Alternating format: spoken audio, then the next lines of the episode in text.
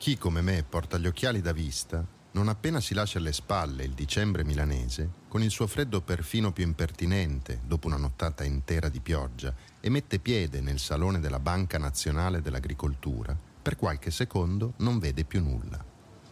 Il vapore acqueo si schianta anche contro le lenti e condensa.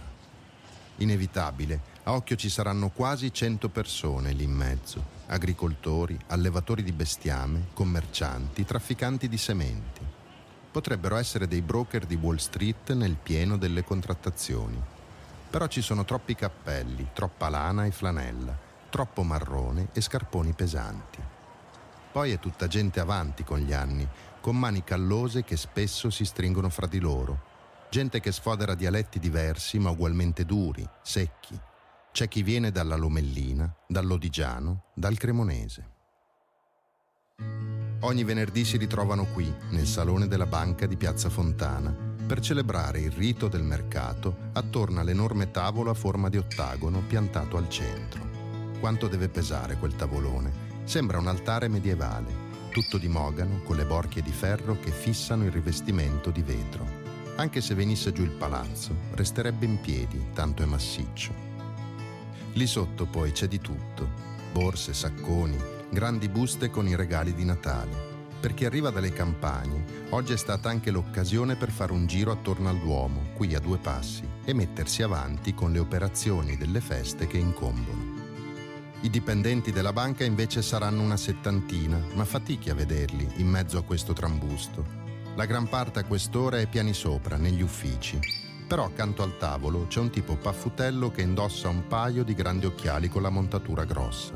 Sembra il classico travetta anni 60, invece è uno fondamentale qui. Per l'ennesima volta ha appena fatto il gesto della spada, tagliando con il braccio destro la stretta di mano di due anziani è l'impiegato che registra la chiusura delle contrattazioni, segnando chi deve dare e chi deve avere cosa sul blocchetto che tiene saldamente nella mano sinistra. Sta per appuntare il nuovo accordo quando qualcuno grida forte il suo nome. Eh, Zinni! Zinni, che di nome fa Fortunato ed è anche sindacalista e membro della commissione interna, dice qualcosa ai due vecchi clienti e faticosamente sguscia fuori dalla folla del mercato. Sale all'ammezzato, dove gli altri della commissione gli danno un comunicato che ha bisogno della sua approvazione. Lui dà un'occhiata al foglio, ma prima di firmare va verso la vetrata che si affaccia sul salone. Apre uno degli sportelli, forse vuole gridare qualcosa ai due anziani che lo aspettano, ma poi non dice nulla. Richiude lo sportello e fa un gesto inusuale. Tra pochi secondi la tua vita non sarà mai più la stessa. Per oltre 50 anni non farai altro che tornare a questo momento, come un banale difetto di pronuncia che ti si appiccica addosso e non andrà mai via. Ti ci abitui, Zinni. Puoi riuscire a campare anche con un pensiero costante e magari scoprire che quella specie di ticchettio mentale ti costringe a una vita importante che ha senso e come perché ti regala la consapevolezza che basta un dettaglio a stravolgere tutto, a ribaltare una storia intera, anche la più enorme e ingarbugliata. Davvero, basta una sciocchezza, proprio come quel movimento che non hai mai fatto prima, dopo anni e anni di banca, dove tutto è ripetizione, abitudine. Chiudi lo sportello, ti giri, le spalle rivolte verso la grande vetrata, stai per ripartire e invece ti fermi, ti lasci cadere all'indietro, le appoggi tutte e due le spalle e poi le stiracchi anche un po'. Certo, sei buffo da vedere, ma in fondo nessuno ti sta guardando. Ti stai solo rilassando, un attimo. O piuttosto, che ore sono? Sono le 16.37. Io sono il giornalista investigativo Alberto Nerazzini e questo è 121269, podcast d'inchiesta sulla strage di Piazza Fontana del 12 dicembre 1969. Proprio in quel momento sento un grosso boato, un, un tremendo boato, un buio immediato e un silenzio cupo. Finisco lungo disteso qualche metro in avanti mi rialzo e eh, la prima cosa che percepisco e che vedo è la faccia piena di sangue di quelli che mi avevano consegnato il foglietto. perché mentre io non mi sono fatto un graffio, essendo io appoggiato con le spalle al vetro, il vetro è imploso al, sulle mie spalle, quelli invece sono stati tutti feriti dalle schegge di vetro che sono eh, implose. Tutti i telefoni suonavano all'imbazzata e io istintivamente alzo una delle cornette e eh, era la questura che chiedeva cosa era successo perché era scattato il segnale d'allarme. Eh, continuava a dire non vedo niente, è tutto buio, ma è, è vero che è scoppiata la caldaia? E io gli dico no, eh, la caldaia non è qui. Mi dice va bene, ma cosa vede vicino a sé? Cosa riesce a distinguere? E io sento la mia voce che dice alla gente ma è troppo buio, però qui sul bancone vedo un braccio, ma non riesco a, finirlo perché nel dirlo mi rendo conto anche dell'assurdità di quello che stavo dicendo, come un braccio su un bancone, un braccio umano sul bancone.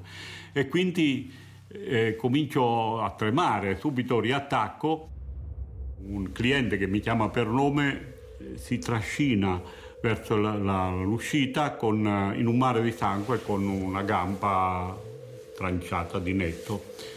E mi dice, la prego mi aiuti, io mi inginocchio, e però appena mi rendo conto di cosa vedevo a pochi centimetri da me comincio a tremare, a piangere, mi veniva da vomitare. Questo invece mi tiene forte per le braccia e praticamente mi dice cosa devo fare. Cominciavano ad arrivare i primi soccorritori. Il primo poliziotto che arriva di corsa è giovane Potrebbe essere addirittura il nipote in divisa di uno degli agricoltori che affollavano il salone, fino a pochi minuti fa. È un romano che hanno da poco spedito a Milano a farsi le ossa, in mezzo a sbirri di esperienza. Si chiama Achille Serra ed è uno destinato a fare una grande carriera di prefetto. Sarà agile anche con la politica.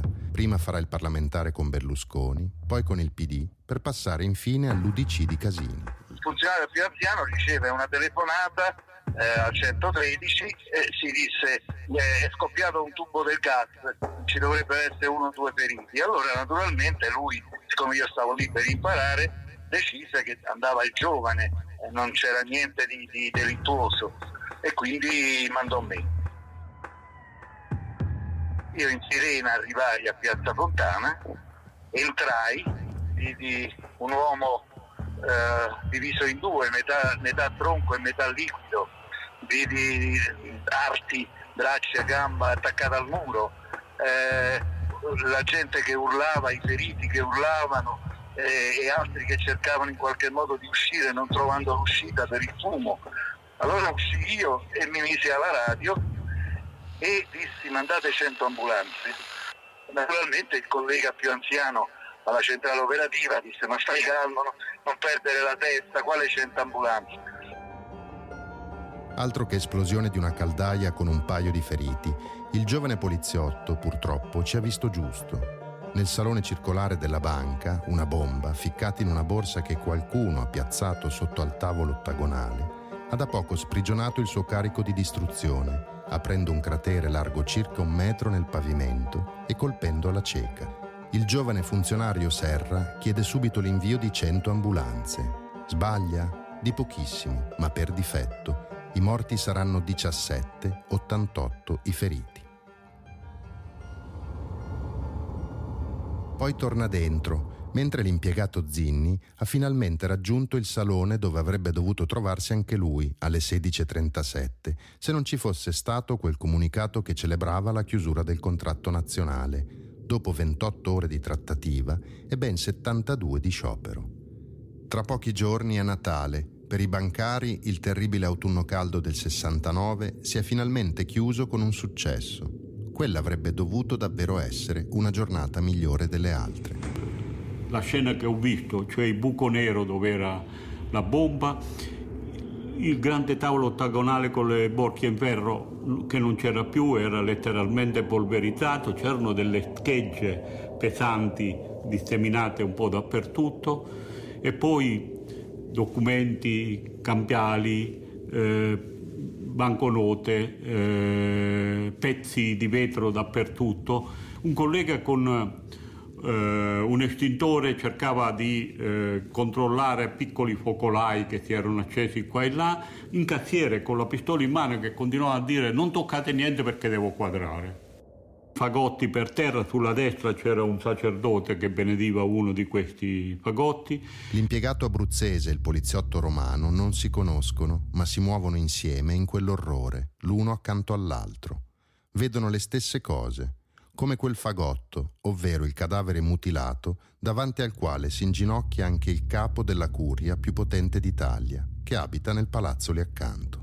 Il cardinale Colombo, mi ricordo, e si inginocchiò su quella parte de, del tronco, su, vicino al tronco, a quella metà uomo e metà liquido, e benedisse, benedisse tutti proprio in quel momento cominciavo a eh, percepire anche una cosa che mi ha agghiacciato, l'odore di mandarle a mare. Io lo conoscevo quell'odore perché la linea Gustav, quando io ero piccolissimo, passava lungo il Sangro, vicino al casolare dei miei nonni, e quando scoppiavano le granate, la, l'odore della polvere da sparo che si diffondeva sotto gli uliveti vicino all'Aia, dava quell'odore.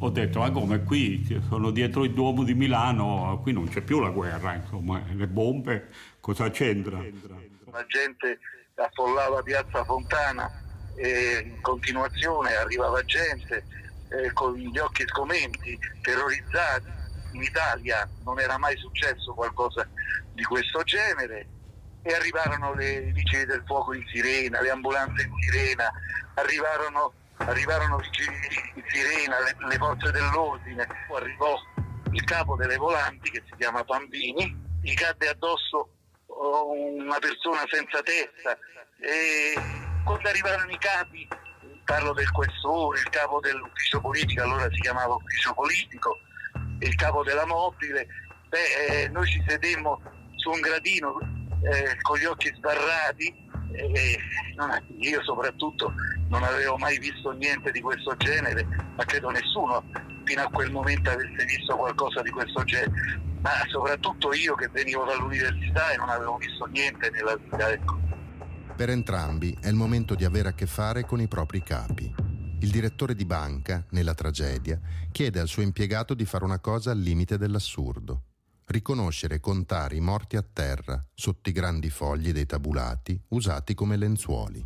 Questo è un foglio di carta, questa è una penna, cerca di riconoscere, ti segni nome e cognome di tutti quelli che eh, sono morti, dobbiamo informare le famiglie. Quando ho finito il lavoro sono andato in direzione a portare il foglio. Nella, nell'ufficio del direttore c'era il prefetto di Milano Mazza, c'era il questore Guida, c'era il comandante dei vigili che era venuto da lì di fronte, c'erano dei ufficiali gallonati, dei carabinieri, c'erano lì i commissari, c'era Serra, Calabrese, Vittoria e c'erano anche delle persone abbastanza che eh, si muovevano anche con metodi abbastanza decisi che erano in borghese, eh, i quali appena sono entrato col foglio in mano mi hanno fermato, uno mi ha preso per un braccio, un altro per un altro, dice lei chi è?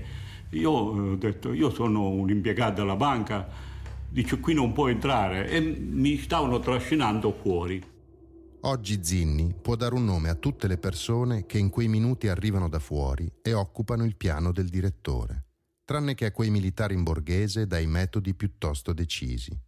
Del resto, nei momenti più drammatici della sua vita, è appena riuscito ad assolvere il compito più improbabile, riuscendo a dare un nome anche a tutti i morti, spesso dovendoli riconoscere da un dettaglio, un accessorio, un vestito. Poi ricopia il suo foglietto con la macchina da scrivere e fino alle otto di sera resta in ufficio a chiamare chi ha perso il capofamiglia o chi a casa ancora aspetta un suo collega, che però è andato all'ospedale. No, stia tranquilla, signora, solo qualche graffio. No, non sempre è andata così. È un lavoro che mi ha preso, cioè nel senso che dopo che io mi sono chiesto inutilmente ma perché lo devo fare io, perché lo deve fare la banca, qui ci sono le forze dell'ordine, cioè, eh, io mi sono accorto che subito me ne sono accorto che forse dell'ordine giravano a vuoto, no? No? erano tutti in ufficio del direttore veramente. Io ero lì due minuti prima dello scoppio della bomba, ero vicino alla bomba e c'ero stato per tutto il pomeriggio dalla, dalla, dalle tre in avanti.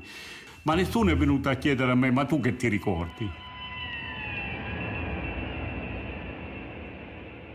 Abruzzese migrato in Svizzera, muratore e poi a Milano, impiegato di banca all'ufficio riscontro, sindacalista, assessore nel suo paese alle porte della città. Quando scoppia la bomba, Fortunato Zinni è già tutto questo e molto altro ancora.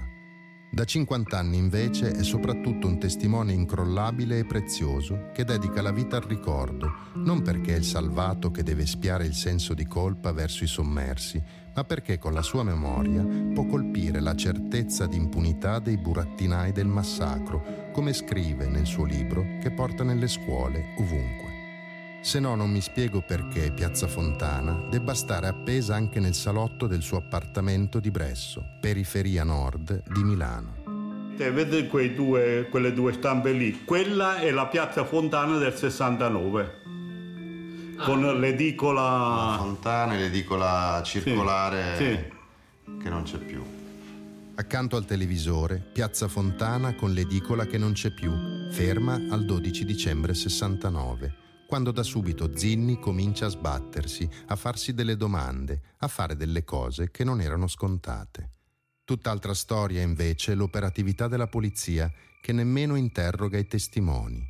La riunione dei capi fra le macerie della banca scivola via veloce. Arriva il dottor Allegra, arriva il dottor Calabresi, arriva il dottor Pagnozzi, arriva il dottor Caracciolo, il capo della mobile, una piccola riunione che durò, durò poco e poi si capì che non era un fatto di mobile, quindi la mobile eh, rientrò in ufficio e le indagini furono affidate al, all'ufficio politico, a Luigi Calabresi che trattava la parte eh, di sinistra, diciamo, perché inizialmente si pensò che fossero stati gli anarchici e quindi sì, tutta la notte e il giorno successivo eh, tutti i funzionari, compreso me, andammo in giro a cercare gente un po' sbandata, un po'... Ecco. Tante persone furono portate all'ufficio politico. Quando è che è venuto fuori appunto il tema e la pista degli anarchici? Da subito, da subito si parlò di anarchici. Eh, si parlò di anarchici, eh, non, non, so, non, so, dirle in che modo eh, le indagini furono indirizzate verso gli anarchici, perché era l'ufficio politico che si, che si occupava di questa cosa. Con la bomba cosa significa? Con tutti i depistaggi e tutte le piste false che si sono susseguite per giorni e giorni? Beh, delle piste non, non ne parlo, delle sentenze non ne parlo, sono fatto una mia idea, ma naturalmente la tengo per me. In quel momento nasceva il terrorismo in Italia, però alla fine, e questo lo dico con soddisfazione da italiano, alla fine ha vinto lo Stato. Stato, Stato, Stato. Non me la dà la sua opinione sulle piste, no? Mi ha detto ce l'ho ma me la tengo no, per me. No, assolutamente. Assolutamente. Questa dunque è la bomba del 12 dicembre 69, che forse poteva morire poco dopo, e invece ha superato in scioltezza il mezzo secolo di vita. Pensiamo alle sue quattro gemelle, quella sempre a Milano che decide di non esplodere alla banca commerciale di Piazza della Scala e le tre di Roma che tra le 16.30 e le 17.30 circa scoppiano sui due lati della terrazza dell'altare della patria e in un corridoio sotterraneo della sede centrale della Banca Nazionale del Lavoro. Nella capitale, per fortuna, nessun morto, solo meno di 20 feriti, si fa per dire, e allora chi se le ricorda più quelle bombe? Eppure i genitori sono gli stessi e a tutti dovrebbero interessare loro, quelli che le hanno pensate e create, le bombe. Ci sono state esplosioni nel pomeriggio a Milano e a Roma. Altre esplosioni a Roma con una decina di feriti. Lo stesso pomeriggio, a Roma, scoppiano altre tre bombe. Una nel sottopassaggio della Banca Nazionale del Lavoro in via San Basilio, due sull'altare della Patria. Una quinta bomba contenuta in una borsa, viene trovata inesplosa a Milano nei locali della banca commerciale di Piazza della Scala. La bomba di Piazza Fontana ha più di 50 anni, è in ottima salute e ancora scorrazza in giro. anzi scorre con moto continuo, perché è un fiume di menzogne, instabile e mutevole, che negli anni non ha fatto altro che gonfiarsi nel silenzio del tempo che gli scorre accanto. Immobile piuttosto il paese che attraversa, che non è riuscito a condannare i responsabili di quella strage delle altre bombe del 12 dicembre 69. Anche i processi hanno attraversato l'Italia, Catanzaro, Bari, Milano, Roma. Sono una decina, spalmati in 35 anni.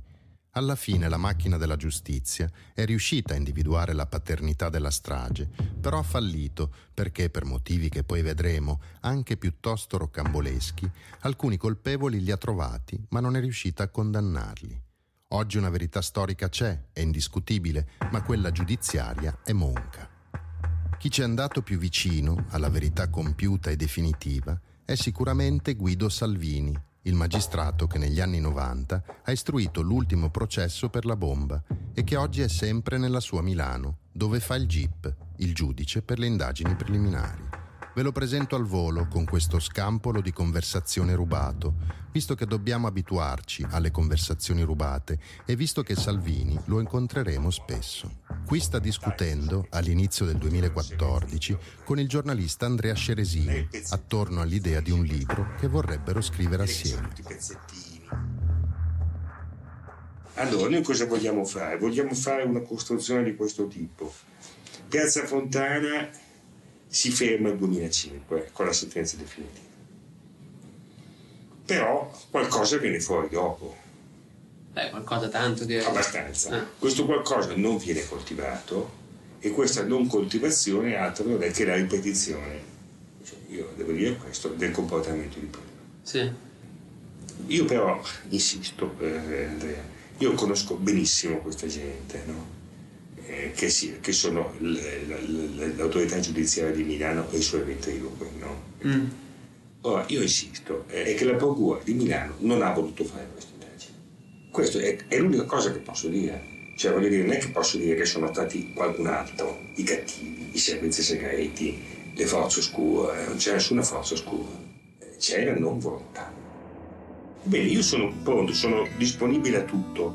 Allora, vogliamo che lei scrive, io parlo, cioè io le dico tutto quello che serve e lei lo mette, lei scrive una storia in cui posso anche affacciarmi, no? Sì.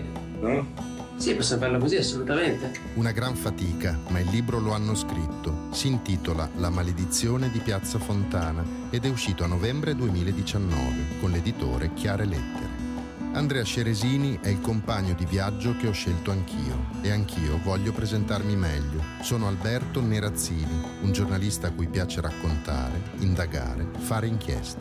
Questo podcast è un'indagine complessa, a tratti magari avvincente, sicuramente scioccante e ripugnante. Faremo in modo di farvi ascoltare tutta la storia della strage di Piazza Fontana, anche quella che nessuno vi ha mai svelato prima. Andremo un po' ovunque a scovare testimoni che nessun magistrato ha mai interrogato.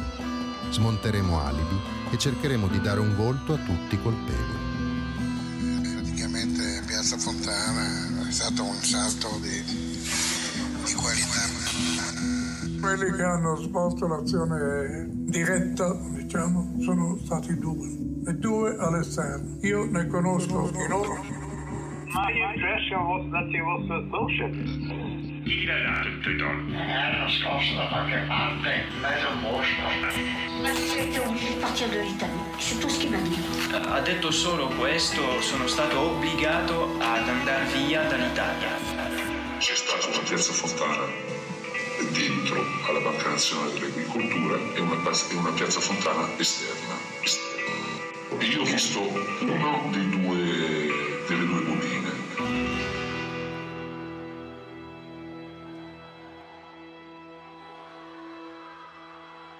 In un unico racconto a puntate navigheremo lungo questo fiume dove scorrono i morti e dove ancora nuotano, tenaci, seppur sempre più affaticate, la menzogna e la violenza del potere.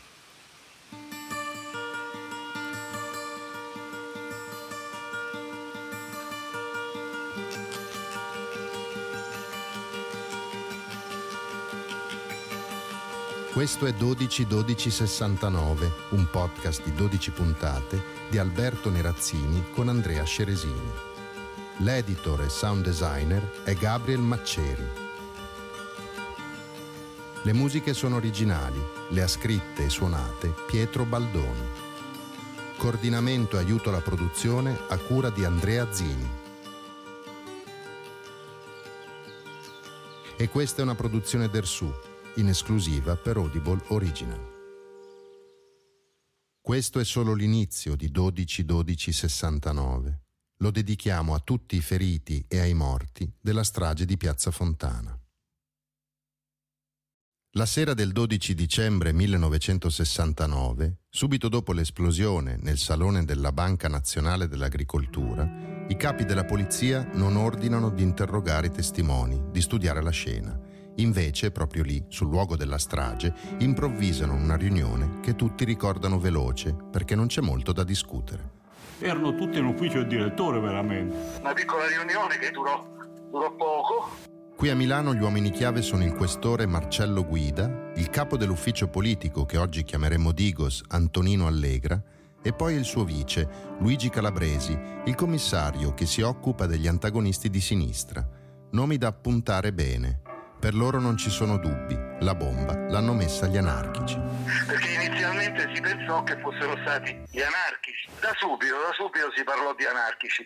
Mentre gli uomini della polizia si scaraventano in città, organizzando retate, fermi e perquisizioni in tutti i ritrovi anarchici di Milano, su Piazza Fontana, a piantonare la banca, restano una manciata di carabinieri e folti gruppi di militanti fascisti, che a suon di slogan, anche loro, accusano i rossi e gli anarchici ed erano slogan chiaramente fascisti. Ho visto della gente appena hanno visto i carabinieri fare il saluto romano, eh, tant'è che io sono rimasto un po' sorpreso.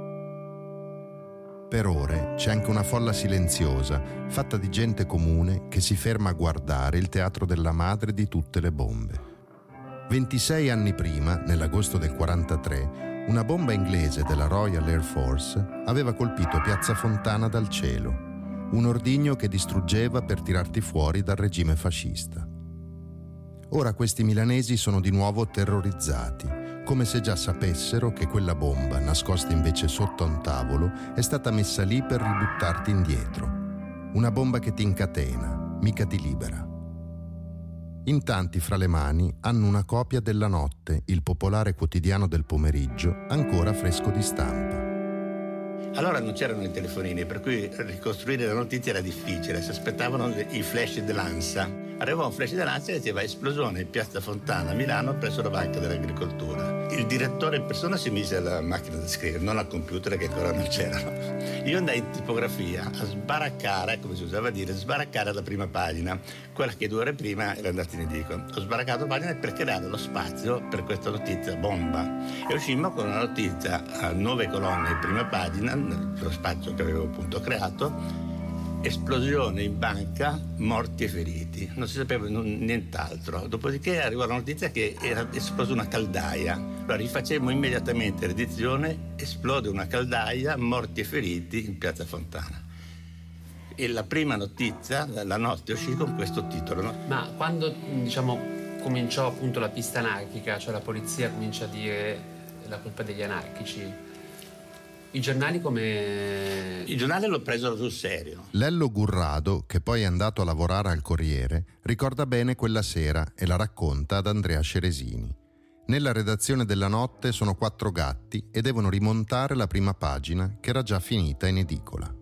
Io invece sono il giornalista investigativo Alberto Nerazzini e questo è 12-12-69, podcast inchiesta sulla strage di Piazza Fontana del 12 dicembre 1969. In questa storia l'informazione gioca un ruolo fondamentale. Oggi si discute continuamente di fake news.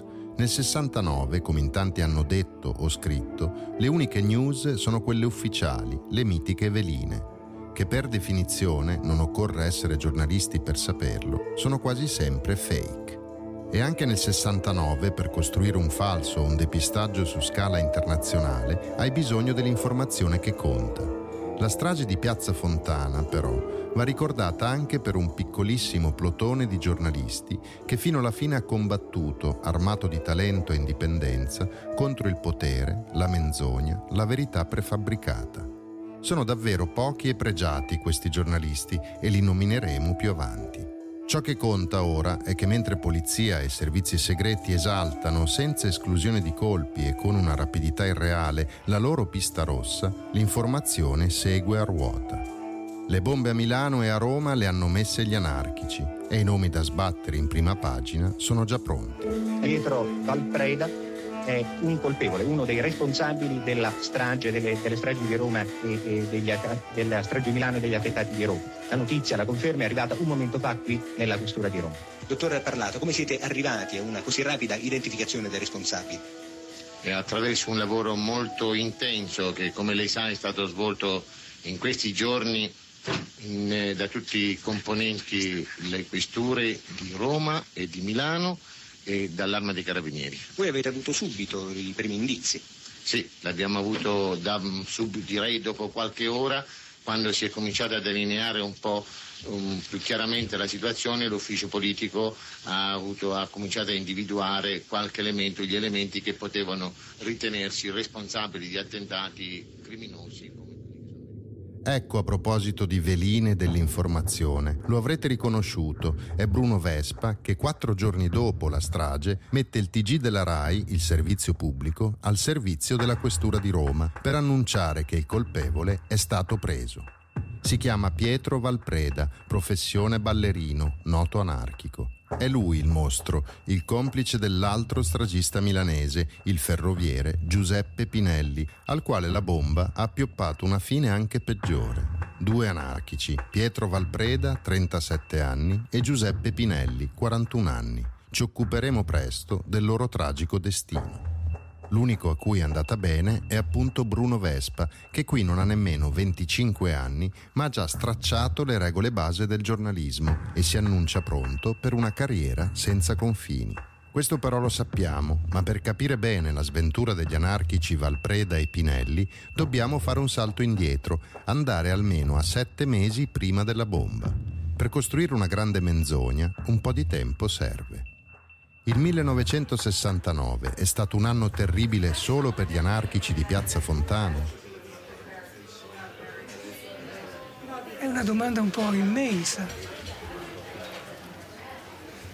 Beh, il 25 aprile del 69 ero a cena con eh, Gian Giacomo Feltrinelli, la sua compagna, e un gruppo di anarchici che frequentavo da tempo scoppiarono le bombe alla fiera e alla stazione, cosa di, di cui noi sapemmo il giorno dopo e tre giorni dopo ero già stato arrestato per quelle bombe.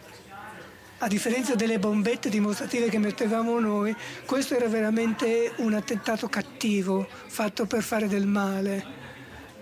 Per conto mio ero già, eh, ero già stato acchiappato a Bolzano dopo aver messo un, una bomba nel confessionale una, del Duomo di Bolzano in occasione della visita di, del ministro dell'istruzione. Erano bombe che non erano destinate a, a, ferire o a distruggere o fare del male, ma a esplodere in luoghi particolari, simboli del potere giudiziario o del potere ecclesiastico. Erano tutte bombe dimostrative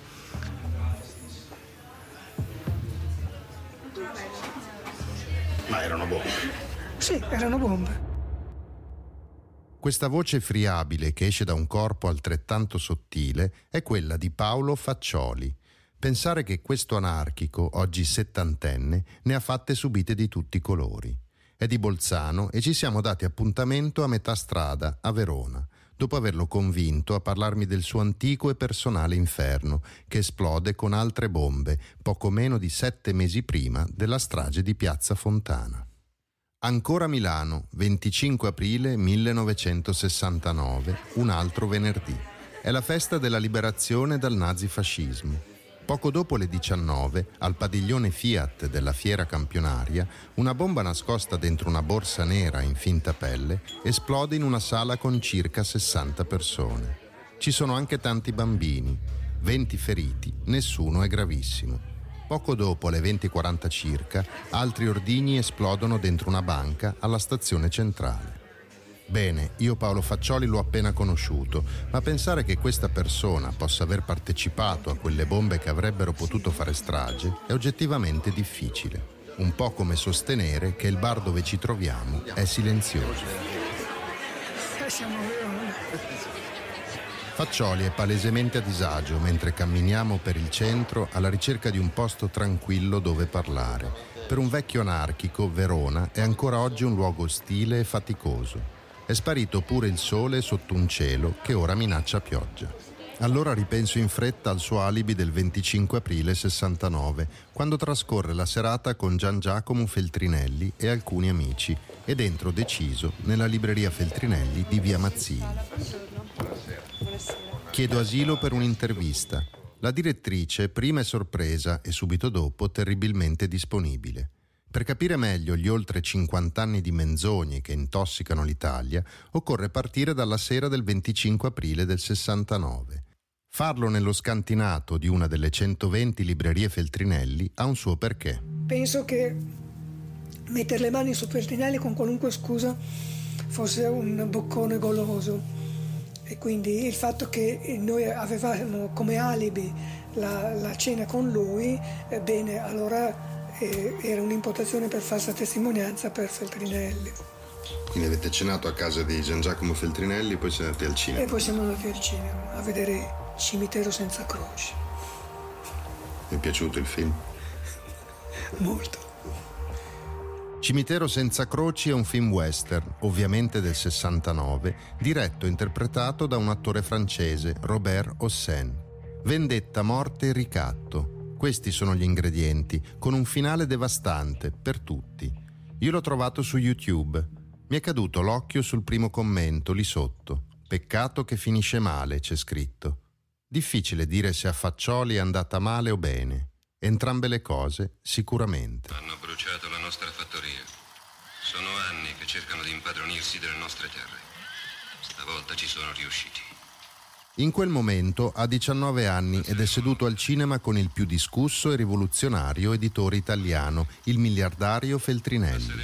È iscritto all'Università di Pisa, dove è andato di corsa da Bolzano in cerca dell'ambiente giusto per un giovane che ha abbracciato l'anarchia dopo aver incontrato in giro per l'Italia i vecchi che avevano combattuto in nome di quell'ideale. Comunque Faccioli non sa che sta per finire dentro un western anche lui, con una sceneggiatura ancor più improvvisata. Questa volta la pagate per tutte. Vi abbiamo in mano e parlerete. Quando io parlo di me come un anarchico, non penso come a un appartenente a una famiglia politica, ma come una ricerca che ho fatto con assoluta innocenza, passo dopo passo, senza sapere dove, avrei, dove sarei finito. Ecco. Soprattutto non pensavo veramente che sarei finito in un commissariato di polizia pestato dai poliziotti con un'accusa eh, assurda che non mi riguardava, ma che era tragica perché l'imputazione eh, era quella di strage. Telefonando a mio padre da Pisa da una cabina pubblica, lui mi ha detto guarda che la polizia si è presentata qui a Bolzano a casa e ti cercano. E io sono tornato a casa di corsa, avevo una valigetta con dentro quattro camicie e uno spazzolino da denti. E, eh, sono sceso e poi per, mi ero dimenticato qualcosa, forse un libro. Sono tornato eh, a riprenderlo all'ultimo piano di questa casa e quando sono tornato c'era la polizia che avrei potuto schivare se non avessi voluto quel libro. Faccioli è appena rientrato a Pisa e qualche giorno dopo le bombe del 25 aprile lo arrestano sotto casa. Lo portano subito a Milano, dove lo vogliono quelli dell'ufficio politico, Antonino Allegra e Luigi Calabresi. Gli stessi che sette mesi dopo, subito dopo la strage di Piazza Fontana, potranno mettere in scena un copione e un trattamento già provati. Che trattamento era?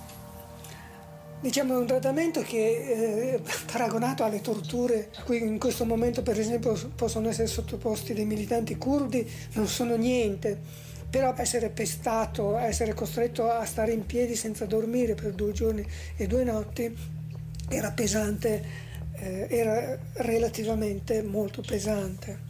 Soprattutto mi ricordo quando mi hanno portato per una ricognizione totalmente inutile in campagna e hanno cominciato a farmi marciare davanti all'auto con i fari accesi dicendomi eh, vai avanti, vai avanti e, e, e, stai attento che se quando torniamo non firmi quello che ti diciamo di firmare ti possiamo spaccare le ossa, venirti addosso e dire che sei scappato.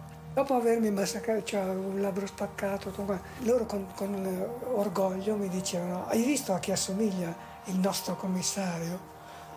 Io che cazzo me ne frega, pensavo. A Jack Palance. Loro vivevano un western, un'epopea, capisci? Questi erano i poliziotti cattivi e dopo per tutta la notte c'era il poliziotto buono che in, in un caso me lo ricordo molto bene, era un ragazzo credo appena arruolato, semplicemente l'avevano istruito di farmi continuamente parlare, di farmi continuamente domande.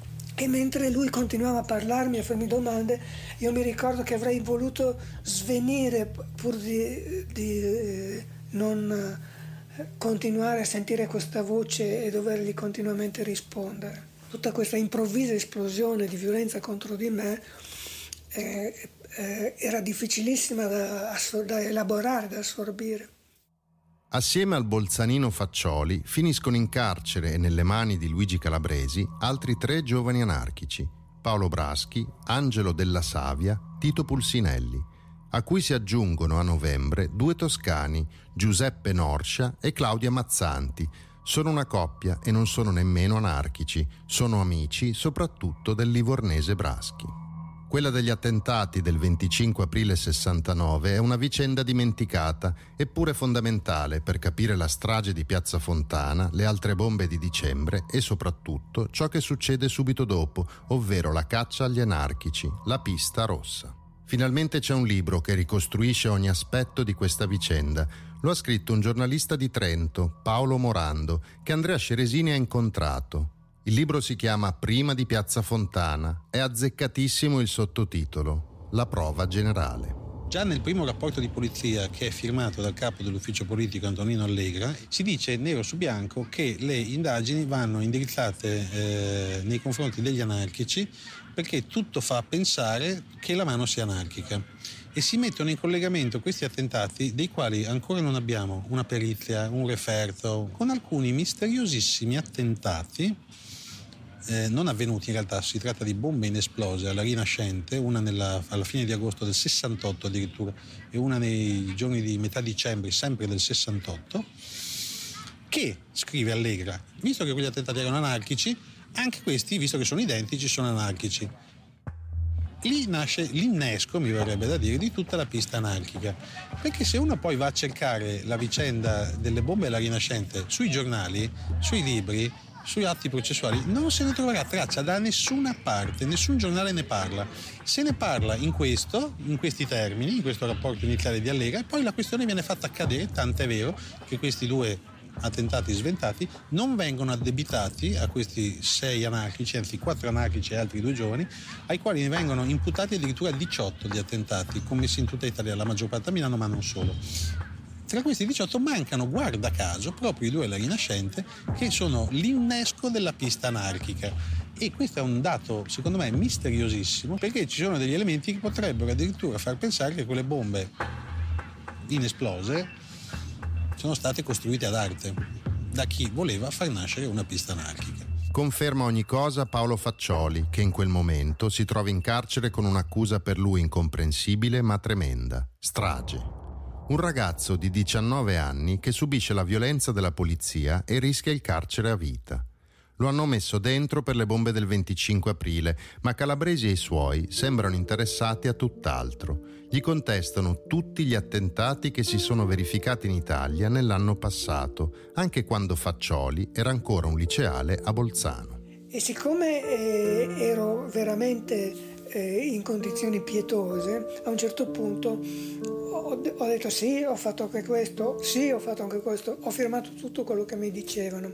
E loro stessi a un certo punto si sono resi conto che non potevo averli fatti veramente, cioè che non tanto che non potevo averli fatti, questo secondo me lo sapevano, ma che non potevano attribuirmeli perché essendo studente al liceo sarebbe emerso dai registri di classe che non potevo essere stato in, questa, in quell'altra parte dell'Italia a mettere una bombetta e quindi a un certo punto hanno cancellato tutti quelli fatti in giorni feriali e mi hanno fatto fermare quelli fatti in giorni festivi. Per me era, l'importante era quell'attentato grave alla fiera alla stazione, è stato importante mettere a ver, ma loro non me l'hanno contestato.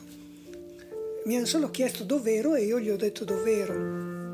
Non se ne è parlato molto. La sensazione che che non fossero interessati a quell'evento particolare, che non ce l'hanno contestato veramente in dettaglio. E, e è come se, se, fosse superfluo, che tanto sapevano già che dovevano, dovevamo essere noi colpevoli. E l'altra cosa che mi dava questa sensazione è la frase di Calabresi, eh, tanto voi siete quattro gatti, nessuno vi difenderà. È un modo per intimidirti, ma secondo me era anche una, una, una forma sua proprio originale di disprezzo. Non solo, quegli interrogatori ai giovani arrestati, riletti oggi, forse devono anche servire a costruire qualcosa che da lì a breve tornerà utile, un mostro. La cosa straordinaria, se uno vedesse i verbali di tutti gli interrogatori di questi giovani anarchici e dei due non anarchici che avvengono tra gli ultimi giorni di aprile e i primi giorni di maggio, siamo quindi nell'immediatezza del fatto, a tutti si fanno una serie infinita di domande su Pietro Valpreda si continua a chiedere a tutti, ma Pietro Valpreda lo conoscete, ma Valpreda di qua, Valpreda di là. Non si capisce perché si chiede a tutti di Valpreda. Si inizia a dare a questo personaggio le fattezze di uno al quale potrebbe essere addossato qualcosa. Si crea il capo espiatorio.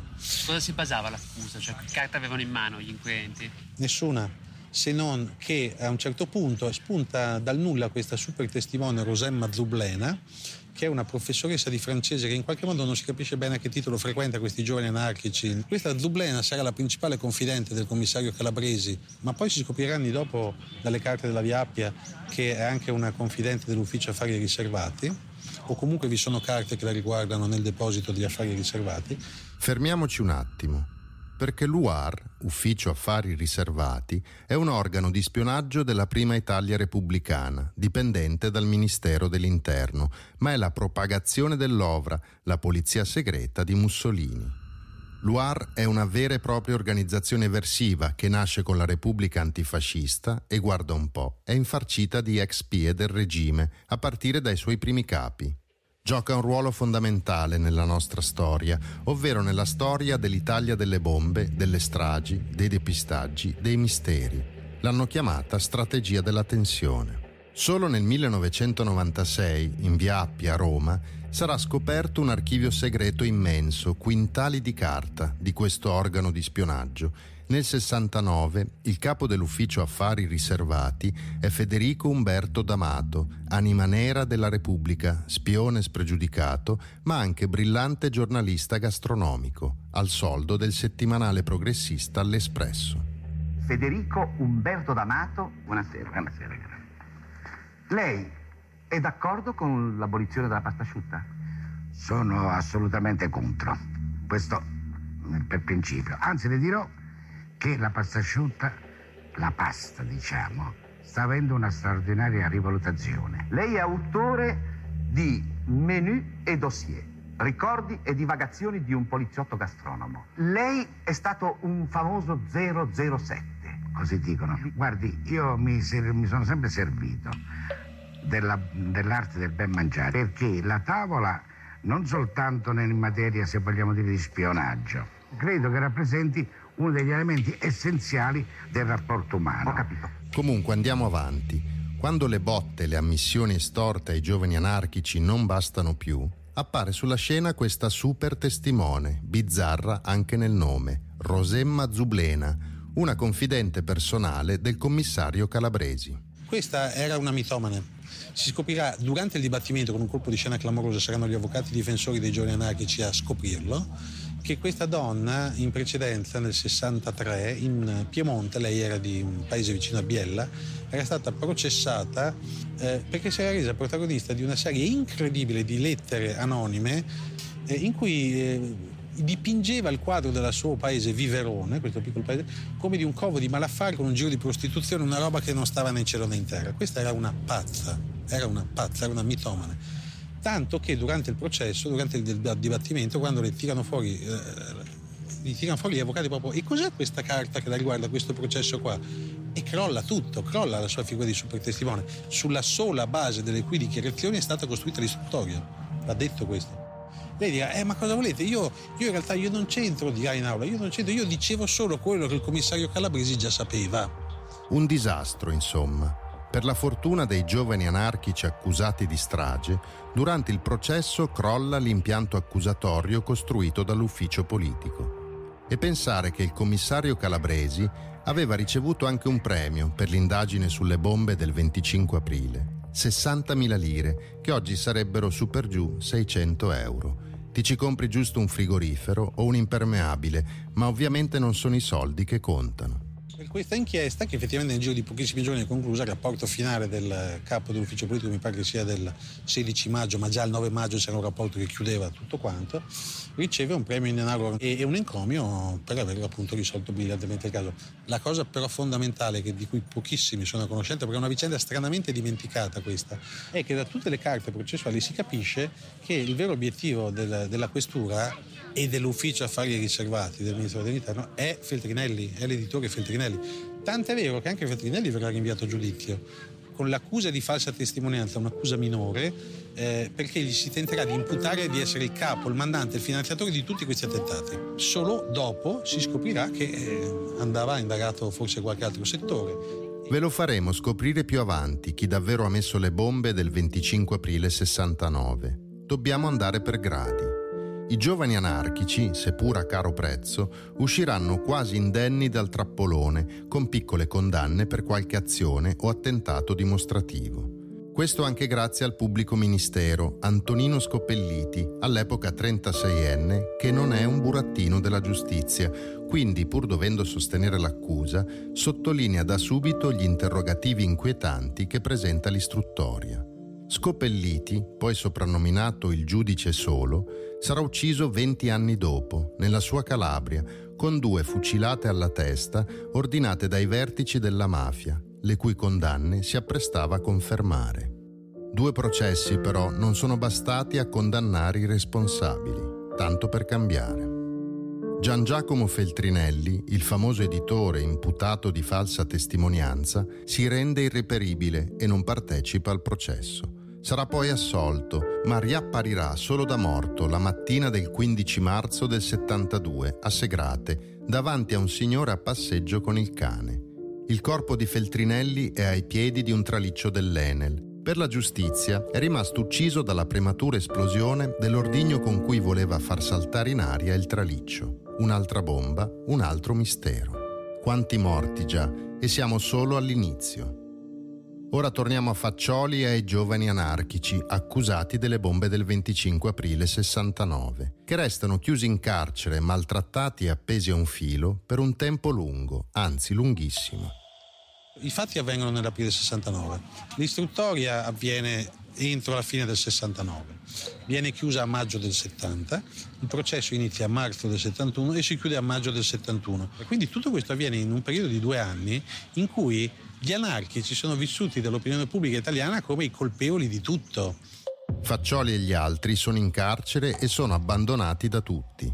Forse Calabresi aveva ragione. Gli anarchici sono quattro gatti e nessuno li difenderà. Quindi tu sei in carcere quando scoppia la bomba a Piazza Fontana e la notizia ti arriva. Subito è arrivata perché arrivavano i giornali, quindi abbiamo saputo. Insieme ai giornali sono arrivate eh, decine e decine di militanti arrestati eh, diciamo nel, nell'operazione di, di arresti mm, successiva all'attentato. Cosa hai pensato quando hai letto la notizia della bomba a Piazza Fontana? Beh, il primo pensiero è non usciremo mai più di qui. evidentemente non credevamo, dal momento che era successo già a noi, non potevamo avere neanche un barlume di dubbio. E, e anche il, un attentato così violento appunto non è nelle corde degli anarchici per, per nulla. E il primo pensiero è stato agghiacciante, noi a questo punto non usciamo più, abbiamo detto adesso passeremo eh, la vita qui. La tua vita non ti appartiene più perché se questo è possibile perdi l'idea che puoi agire sulla realtà, che puoi eh, gridare la tua innocenza, eh, ti dà l'idea di essere completamente dentro una manovra gestita da altri e che puoi solo subire. Questa è la visione un po' che hai dentro, stando dentro in carcere. Piazza Fontana aveva avvalorato psicologicamente l'idea che erano gli anarchici a mettere le bombe, quindi nessuno aveva fretta di considerare un'istanza dei nostri avvocati. In un'altra cella di San Vittore, l'anarchico Tito Pulsinelli reagisce alla notizia in maniera ineluttabilmente identica. Oggi ha 71 anni e lo ha incontrato Andrea. È sociologo e giornalista, da decenni vive in Venezuela. Il suo accento abruzzese è stato spazzato via. Il giorno della strage di Piazza Fontana è invece un ricordo indelebile.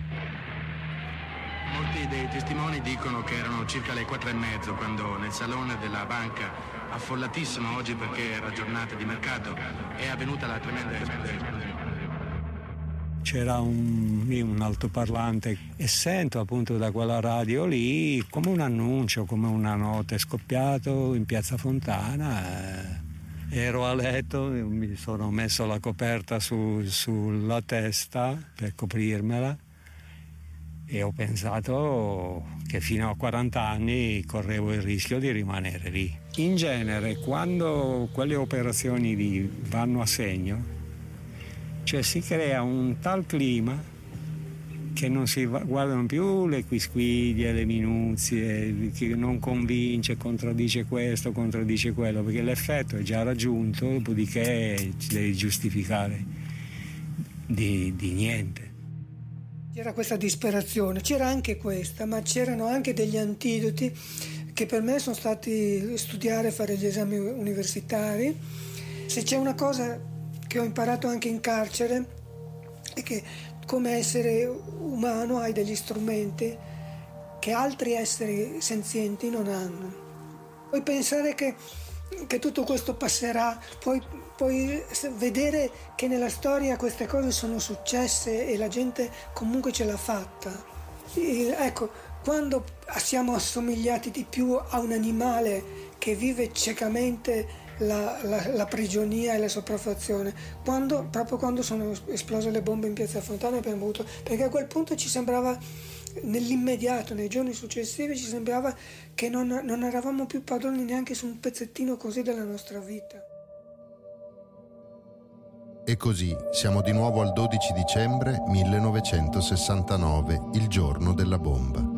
Più precisamente, siamo nelle ore subito dopo la strage, durante i rastrellamenti in città che sono tutti concentrati su anarchici e antagonisti di sinistra.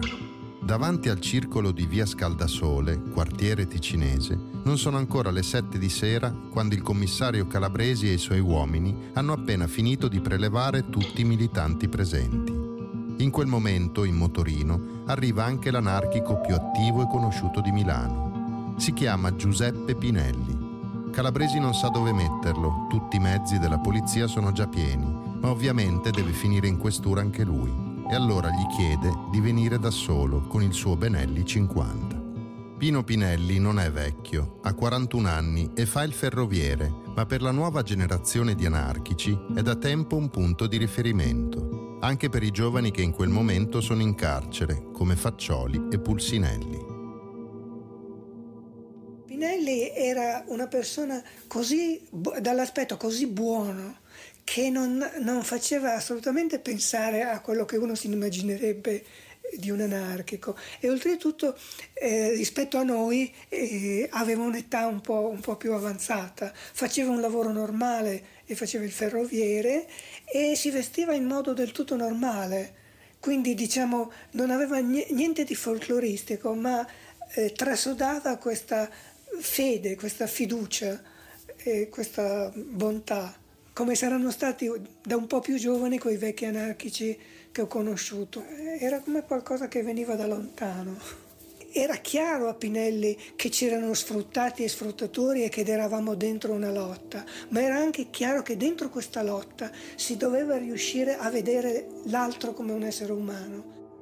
Era un, un punto di riferimento per, per, per, tanta gente e aveva appunto una gran capacità, aveva una gran capacità organizzativa. Pino Pinelli nasce a Milano, nel quartiere popolare di Porta Ticinese, non lontano dal circolo di via Scaldasole, dove la sera del 12 dicembre incontra il commissario Calabresi. Una passione politica precoce, la sua. Ha solo dieci anni quando è costretto ad andare a lavorare e comincia a leggere i libri fondamentali del pensiero anarchico. A 15 anni partecipa alla resistenza come staffetta partigiana della Brigata Franco. Dopo la guerra continua l'attività partecipando a lotte, iniziative libertarie, alla fondazione di nuovi circoli come quello del Ponte della Ghisolfa e ricostituendo la Croce Nera Anarchica, il comitato che aiuta i militanti incarcerati o impegnati nella resistenza come quella nella Spagna di Franco. Dopo aver vinto il concorso alle ferrovie, sposa Licia Rognini, una giovane donna di origini marchigiane e simpatie comuniste, conosciuta a un corso di Esperanto. Licia però non è un'attivista, preferisce pensare al lavoro, batte a macchina le tesi degli studenti dell'Università Cattolica che affollano il loro minuscolo appartamento e alle due bambine, Silvia e Claudia. Le due figlie di Licia e Pino Pinelli le incontriamo insieme. Possiamo fare dei paralleli, no? Come eh, hanno arrestato questi giovani anarchici e quindi comunque hanno tessuto la rete contro gli anarchici ben prima di, di, di Piazza Fontana e pensavano che nessuno si sarebbe mosso per degli ragazzi anarchici che erano il frammento no, di questo macrocosmo della sinistra, no? proprio quello più, più isolato, e, pos- e potevano riversargli ogni tipo di responsabilità. E sulla loro strada hanno trovato Giuseppe Pinelli, che si è attivato ha riattivato la Croce Nera anarchica, gli, è, gli aveva assicurato a questi ragazzi l'assistenza legale, gli inviava libri, gli inviava lettere. Ecco, eh, mia madre ha detto nel tempo eh, da soli non si va da nessuna parte. Quando hanno cercato di approppare a nostro padre la definizione di anarchico individualista, ecco, non c'era nessuno meno individualista di lui. Cioè lui era convinto che l'impegno di tutti avrebbe potuto cambiare la società. E lui si attivava perché questo avvenisse. Lui non aveva paura del confronto, cercava di capire e di farsi capire. Ora la soggettiva di quella giornata, sempre la stessa, diventa quella delle figlie di Pinelli, due bambine di 8 e 9 anni, le due signore sedute di fronte a noi. Inizia Claudia, la più piccola. Chiaramente il 12 dicembre era un venerdì e io e mia sorella eravamo a scuola, quindi Licia ci ha accompagnato a scuola. Il nostro padre aveva fatto la notte in ferrovia e quindi nelle prime ore del mattino era tornato a casa ed era andato a dormire. E eh, a mezzogiorno è arrivato questo conoscente, possiamo chiamarlo così perché non si possono dare aggettivi su determinati tipi di persone, che appunto doveva essere l'alibi di uno dei giovani arrestati, quindi doveva testimoniare e quindi dice aveva svegliato Pino, dice è arrivato. Noi siamo tornati a casa da scuola e abbiamo pranzato tutti insieme. E l'ultima immagine che abbiamo dei nostri genitori che stanno ridendo e scherzando e, e Pino corre giù dalle scale ridendo con Licia che vuole dargli il cappotto e lui non lo vuole prendere. Ecco, questa è l'ultima immagine che abbiamo. Verso le 8 di sera tra l'altro io e Claudia stavamo rientrando a casa perché eravamo a giocare da delle amiche e c'era la porta di casa spalancata con eh, i fogli per terra, i libri per terra, tutta la roba sbattuta per terra, compresi regali che i nostri genitori avevano nascosto nell'armadio che avevamo in questo soggiorno. Io mi ricordo di essere rimasta bloccata sulla, sulla porta e questa è un'immagine anche perché vedevo quello che stavano facendo loro. Claudia ha fatto per avvicinarsi ed è stata fermata da Alicia che l'ha avvisata che comunque erano poliziotti che stavano facendo una... Ecco, queste cose qua che ti rimangono, mi ricordo perfettamente quando stavamo correndo per le scale perché la gara era chi arrivava prima. Come al solito. E la porta aperta, spalancata. Entro in casa e tranquilla mi avvicina, mia madre che mi prende per un braccio e mi dice non puoi avvicinarti, questa è la polizia. Erano in borghese. Erano, sì, Erano in borghese, in borghese. infatti. Tutti vestiti di nero ma in borghese. Quindi Licia però non sa che è scoppiata una bomba. Licia non sa nulla. Avevamo il televisore rotto e, e- e quando vanno via lei telefona alla zia Liliana, la sorella di Pino, dicendo mi dici cosa è successo perché nessuno di quelli che sono venuti a perquisire le ha detto nulla. Noi siamo spaventate. Lei cerca di rimettere a posto il caos che hanno lasciato, portano via tanta carta, tanti documenti, nulla di quello che portarono via quella notte è mai stato restituito. Però dice a noi, che abbiamo 8-9 anni, quindi cerca di tranquillizzarci, ci dice non preoccupatevi, gli faranno prendere un bello spaghetto, poi lo faranno tornare a casa, no? quelle cose che ti rimangono, anche perché le ho chiesto che cosa vuol dire prendere uno spaghetto, è la prima volta che lo sentivo, mi faranno prendere paura, poi lo faranno tornare a casa. In mezzo a quel 12 dicembre ci sono poi le altre cose, e non sono poche, che loro padre fa nel pomeriggio. Sono state ricostruite tutte, con precisione. Subito dopo il pranzo va a cambiare un assegno e dà 15.000 lire a quel conoscente, che non è un compagno, è Nino Sottosanti, siciliano, detto Nino il fascista, salito a Milano per fornire l'alibi al giovane Pulsinelli incarcerato. Quei soldi sono il rimborso delle spese del viaggio a carico della Croce Nera anarchica. Poi ritira anche la tredicesima, 91.000 lire in contanti. Continua e chiude Silvia. Poi andò al bar dove andava di solito a giocare a carte. Da lì al Ponte della Ghisolfa dove scrive quella lettera che ormai conoscono tutti a Paolo Faccioli, che era appunto uno degli anarchici falsamente accusati delle bombe per il 25 aprile. E sarà il suo testamento. Perché prima di incontrare il commissario Calabresi verso le 19 c'è solo quella lettera battuta macchina per Paolo Faccioli, con cui io ho appena finito di parlare. Di tutto in realtà, della sua vita di apicoltore in Toscana, della passione sfrenata per l'hockey su ghiaccio, una vera e propria cura. E anche del suo percorso, la sua evoluzione, come lui preferisce chiamarla, che passa dall'India e dall'ashram di Osho. Gli anarchici leggono il mio libro, per esempio, mi dicono: "Cioè, Mi è piaciuto tanto il tuo libro, ma soprattutto la prima parte in cui parli del carcere. L'altra non l'ho capita quando parlo dell'India. Nemmeno io posso seguirlo ovunque, ma Faccioli, a modo suo, ha lavorato tantissimo sul male e sul proprio passato, questo è certo. La lettera di Pinelli la conoscerà quasi a memoria, ma alla fine gliela passo. Caro Paolo, rispondo con ritardo alla tua. Purtroppo tempo a disposizione per scrivere come vorrei ne ho poco, ma da come ti avrà spiegato tua madre, ci vediamo molto spesso e ci teniamo al corrente di tutto.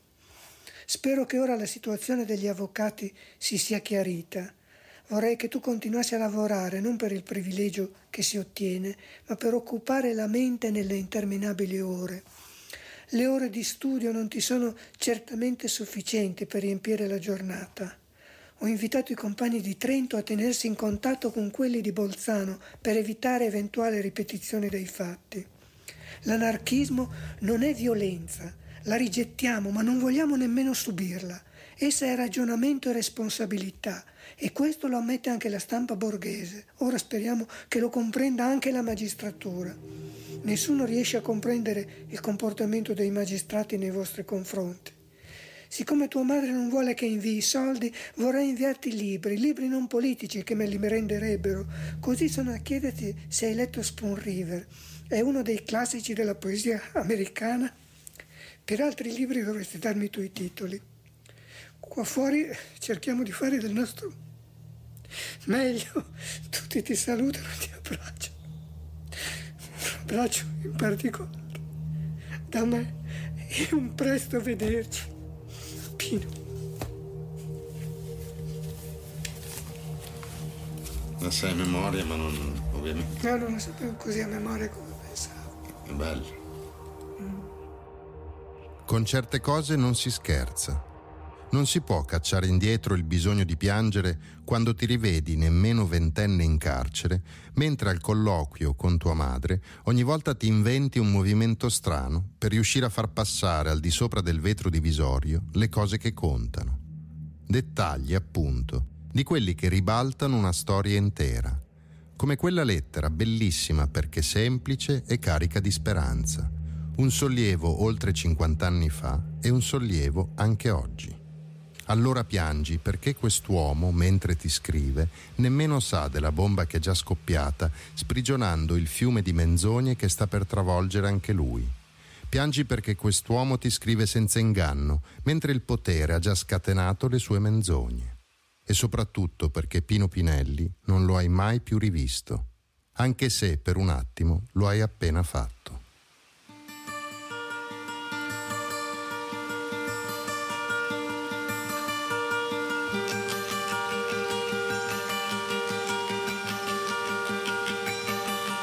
Questo è 121269, un podcast d'inchiesta di Alberto Nerazzini con Andrea Sceresini. L'editor e sound designer è Gabriel Macceri.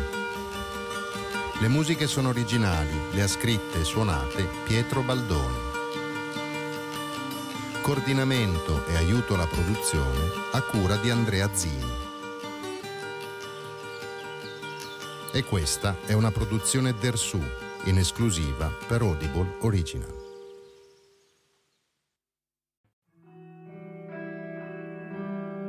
Mio padre si chiamava Giovanni Arnoldi, aveva 42 anni, ha sempre fatto l'agricoltore fino a quando si è sposato con mia mamma, all'inizio degli anni 50. Mio papà era un, un amante del cinema e lui aveva, aveva, sempre sognato fin da ragazzino, quando andava nei, nei vari cinema d'epoca, a vedere i film dall'ora, di avere un cinema tutto suo. E all'inizio degli anni 50 si fa liquidare dall'azienda di famiglia, quindi esce dal mondo dell'agricoltura e acquista un cinema dove? In provincia di Pavia, a Magherno, dove vivo tuttora. E comincia col cinema, con mia mamma che fa la cassiera, lui è, è, il cinema va bene, comincia andare bene, sono anni buoni, fino a quando non c'è l'avvento della televisione, i primi, i primi programmi come Mai Buongiorno e così, il cinema comincia piano piano a lavorare meno decide di affittare una stalla qui a Magherno e comincia a fare ancora un po' il suo lavoro. Fa l'agricoltore come aveva sempre fatto da ragazzo. E il mercoledì c'era il mercato a Pavia e il venerdì era il giorno sacro che era il mercato di Piazza Fontana a Milano. Quel maledetto venerdì 12 dicembre mio papà fra l'altro aveva la febbre e la mattina in stalla incontra suo, un suo amico, quindi Magherno, e gli confida che non vuole andare in Piazza Fontana quel giorno perché non sta bene e gli dice io vado, vabbè ci vediamo con l'anno nuovo, ormai siamo sotto Natale. Rientra in casa, mangia qualcosina, si mette sul divano, intorno alle, alle 14.30 lo, lo, lo chiama un agricoltore di Lodi, che mio papà oltre a fare l'agricoltore faceva un po' anche il mediatore, stavano comprando e vendendo una cascina, e lui era il tramite, che lo, lo implora, lo supplica di andare perché voleva chiuderla quel giorno. Mio papà gli dice guarda non sto bene, ho la febbre, e lui fa no dai facciamo così prima di Natale chiudiamo tutto e, e finiamola qua. Mio papà a malincuore, saluto mia mamma e intorno alle 15 parte per Milano. Arriva in Piazza Fontana e sulla porta della banca, all'entrata della banca, incontra l'agricoltore di Magherno e chiede se ha visto l'agricoltore di Lodi. Lui gli dice no, non ho ancora visto, gli vado, io ho freddo, vado dentro perché non sto tanto bene, vado dentro. E dopo pochi minuti purtroppo scoppia la bomba. Alla sera, verso le 18, 18.30, eh, sono nel campanello, non era mio padre, ma era il medico di famiglia Viene in casa e ci dice che mio papà è tra i feriti. Mia mamma comincia a piangere, si sente, sente già che c'è qualcosa che non va. A me viene l'idea di chiamare mio zio, il fratello di mia mamma, che è a Milano. Lo chiamo e gli dico, guarda zio, che è successo qualcosa di grosso in Piazza Fontana, parlano di una caldaia, mio papà non è ancora tornato e c'è qui il medico di famiglia che ci dice che tra i feriti. Puoi andare a vedere per cortesia. Lui si reca, arriva in Piazza Fontana, naturalmente dice un casino pazzesco tra ambulanze, non riesce neanche ad avvicinarsi alla banca, però chiede agli serventi che sono lì il nome di mio padre se è tra i morti. Gli dicono di no, di andare a vedere negli ospedali, potrebbe essere tra i feriti veramente. Lui comincia a fare il giro degli ospedali, arriva a Fate Bene Fratelli, lì ci sono 4-5 vittime. Entra, vede le vittime ma non riconosce mio padre. Mentre sta uscendo, un inserviente lo ferma e gli dice guarda che Arnoldi è qua. Torna indietro, gli fa vedere quello che dovrebbe essere mio padre e lo riconosce da un paio di scarpe che avevano comprato insieme un po' di tempo prima. Torna a casa, telefona, rispondo io e mi dà la notizia. Riesco a non piangere, lo comunico a mia mamma. Nel frattempo il medico era rimasto ancora lì. Quando mia mamma viene a saperlo, a parte che se l'immaginava probabilmente, ha un mancamento, il medico la rianima e nel frattempo in, in casa comincia ad arrivare un po' di gente. Arriva anche un amico di famiglia che ci offre di portarci a Milano. Viaggio pazzesco, nebbia, mia sorella che stava male in macchina, continuava a vomitare. Siamo arrivati a Milano veramente tardi e andiamo all'obitorio, l'obitorio è chiuso. È la voce di Carlo Arnoldi, il presidente dell'Associazione Familiari delle Vittime di Piazza Fontana.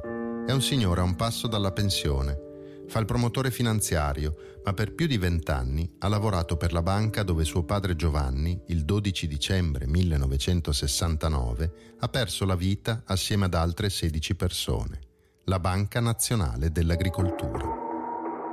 Io invece sono il giornalista investigativo Alberto Nerazzini e questo è 121269, podcast inchiesta sulla strage di Piazza Fontana. E la nostra terza puntata inizia dal 13 dicembre 1969, il giorno dopo la strage, quando l'Italia si risveglia nello sgomento. Carlo Arnoldi, invece, non ha chiuso occhio, perché gli è appena crollato il mondo addosso. Suo padre non c'è più e da oggi in famiglia l'unico uomo è lui. Non importa se è solo un ragazzo.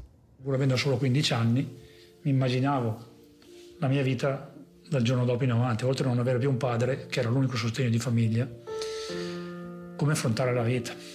Pensavo di non andare più a scuola, di, di, fare, di fare avanti, andare avanti il cinema, cercarmi un lavoro. E questa notte, questa notte è una notte da incubi. La mattina andiamo all'obitorio e eh, come Arnoldi siamo i primi ad essere chiamati per riconoscere eh, la vittima, mio papà. Io essendo minorenne non potevo entrare. C'erano quattro mie zie, ci entravano tre alla volta. Mi intrufolo con, con le mie zie e riesco a vedere mio padre veramente in condizioni disperate. Era ancora tutto sporco di sangue, bruciato, la bruciatura del, del fuoco. Esco, abbraccio mia mamma, la faccio sedere e gli dico mamma guarda aspetta a vedere papà perché è veramente conciato male.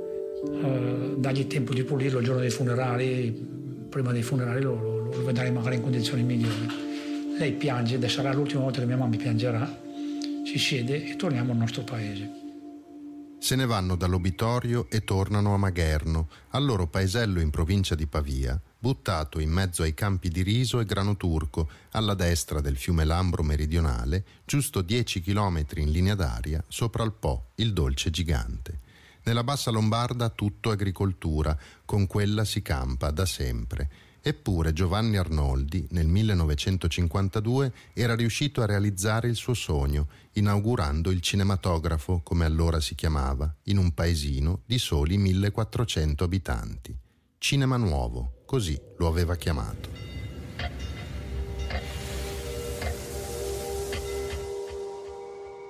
Il 13 dicembre 1969, a Milano, la scena è questa. Una città muta, colpita a morte dalla strage.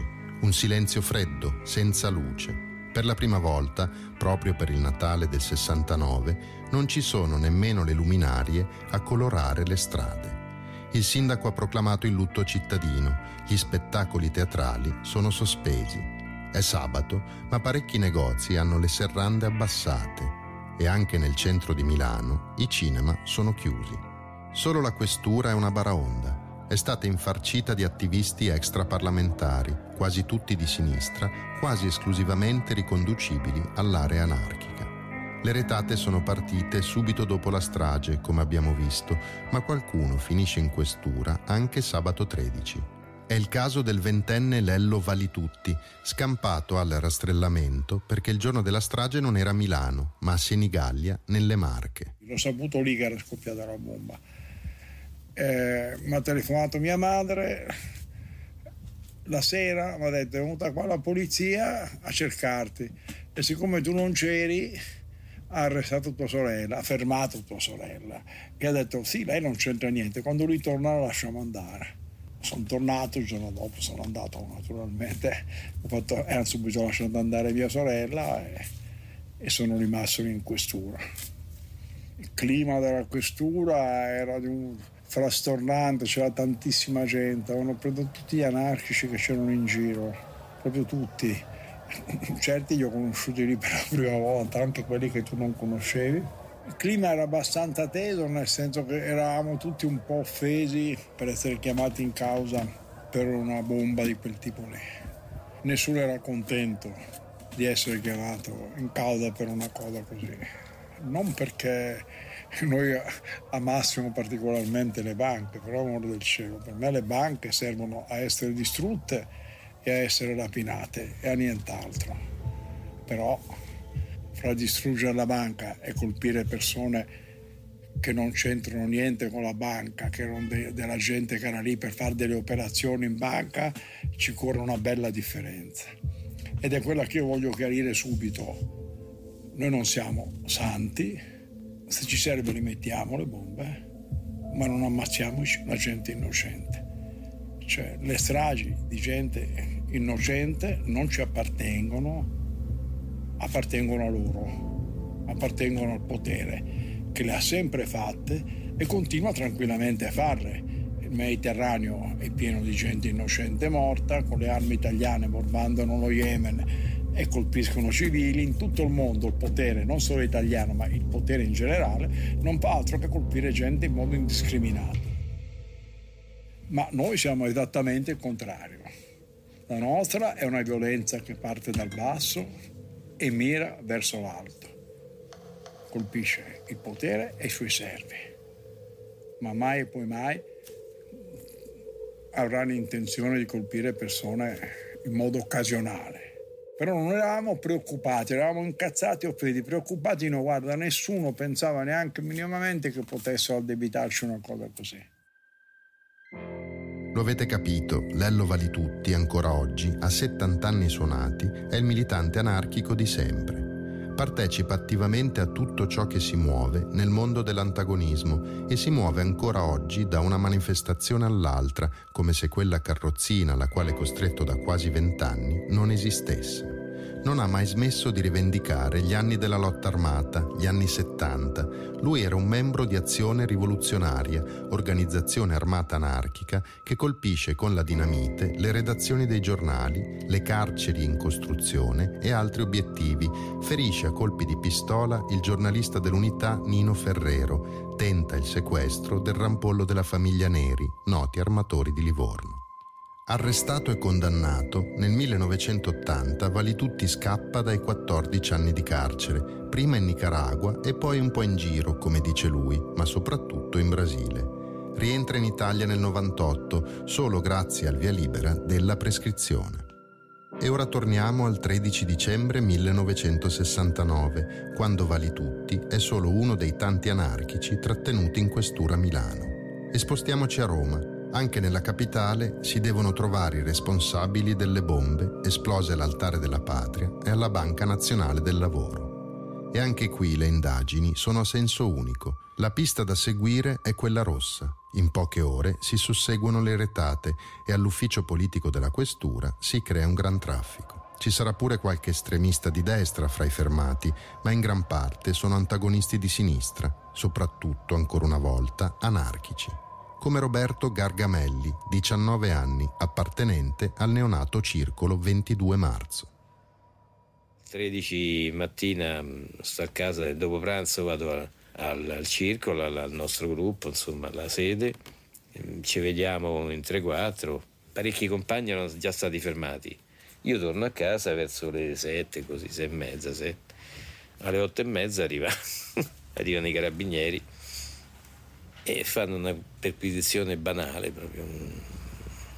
una cosa proprio velocissima, mi portano via e, e da lì ci rivediamo dopo tre anni. Qual è l'accusa all'inizio? Non c'è nessuna accusa, fermo. Fermo, basta. Beh, commissariato e poi eh, mi portano a San Vitale e da lì rimango fino a là, praticamente dal sabato 13 fino a là lunedì mattina. Lunedì mattina vado a Regina Cella. È una cella larga 1,20 m, 30 così, e lunga 4-5 metri, 4 metri e mezzo. È alta, è alta 10-9 metri. E in cima c'è senza finestre, senza niente, in cima c'è una lampadina da 5 watt. Il circolo 22 marzo nasce solo un paio di mesi prima delle bombe del 12 dicembre e come sede ha affittato una cantina nel centro di Roma, al numero 22 di Via del Governo Vecchio. Il nome è una dedica al 22 marzo 1968, giorno in cui scatta l'occupazione dell'Università di Nanterre e di fatto nasce il movimento del 68 a Parigi e in Francia. Lo fondano alcuni anarchici che hanno deciso di rompere con il circolo Bakunin, troppo moderato per i loro gusti. Ne fanno parte Gargamelli e un'altra decina di giovani finiscono tutti nel mirino degli investigatori che sono alle prese, anche a Roma, con la caccia all'anarchico. Uno dei primi a essere prelevato è Mario Merlino, un cappellone 25enne che è un bel concentrato di ambiguità. Da sempre fascista, già iscritto al movimento sociale, prima di frequentare gli anarchici aveva aderito ai movimenti nazifascisti di ordine nuovo e avanguardia nazionale, con cui non ha mai interrotto i rapporti. La sera del 12 dicembre, pochi minuti prima che scoccassero le 8 di sera, io stavo in bagno ad asciugarmi i capelli che mi ero fatto uno shampoo. Suonano alla porta, mia madre va ad aprire, mi raggiunge in bagno e mi dice ci sono dei poliziotti che ti cercano. E io vado all'ingresso, c'erano tre poliziotti dell'ufficio politico e mi dicono guarda che devi venire con noi in questura devi fare un confronto, mi pare che mi dissero. Mentre metto l'eschimo, prendo le sigarette per, per uscire, mio padre accende la televisione, che da poco avevamo la televisione a casa mia, e, e mi dice è scoppiata una bomba a Milano, perché è il titolo ovviamente di prima pagina del telegiornale. E io mi ricordo di aver detto nella mia testa, e a me che me ne frega, anzi sti cazzi, io vivo a Roma. Merlino non è solo un finto anarchico, come vedremo più avanti, ma ciò che conta ora è vedere come tutti i membri del circolo anarchico 22 marzo di Roma vengono fermati nelle ore immediatamente successive alle bombe. Tutti tranne uno, che poi è quello un po' più avanti con l'età e non solo per questo il leader del gruppo.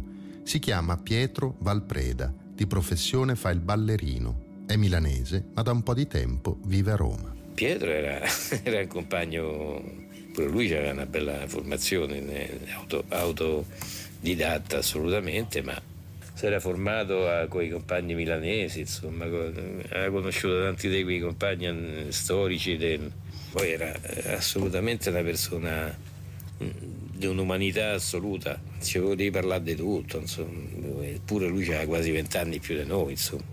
Pietro parte il 10 per Milano, salutiamo, io compagni lo salutiamo tutti quanti perché sapevamo che insomma, partiva per Milano, andava su perché c'aveva un, un processo, un procedimento, insomma una cosa, quella per il famoso volantino anti, antipapa. Pietro Valpreda, come ci ha appena raccontato il suo compagno Gargamelli, lascia la capitale il 10 dicembre.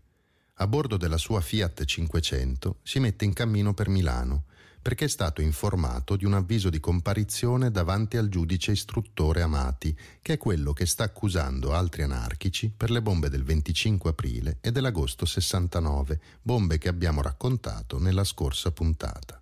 Valpreda è inquisito per vilipendio al pontefice e si è messo d'accordo con i suoi avvocati, Boneschi e Mariani. Il primo non c'è più il secondo ricorda bene quando il 12 dicembre, qualche ora prima della strage di Piazza Fontana, riceve Valpreda nel suo studio.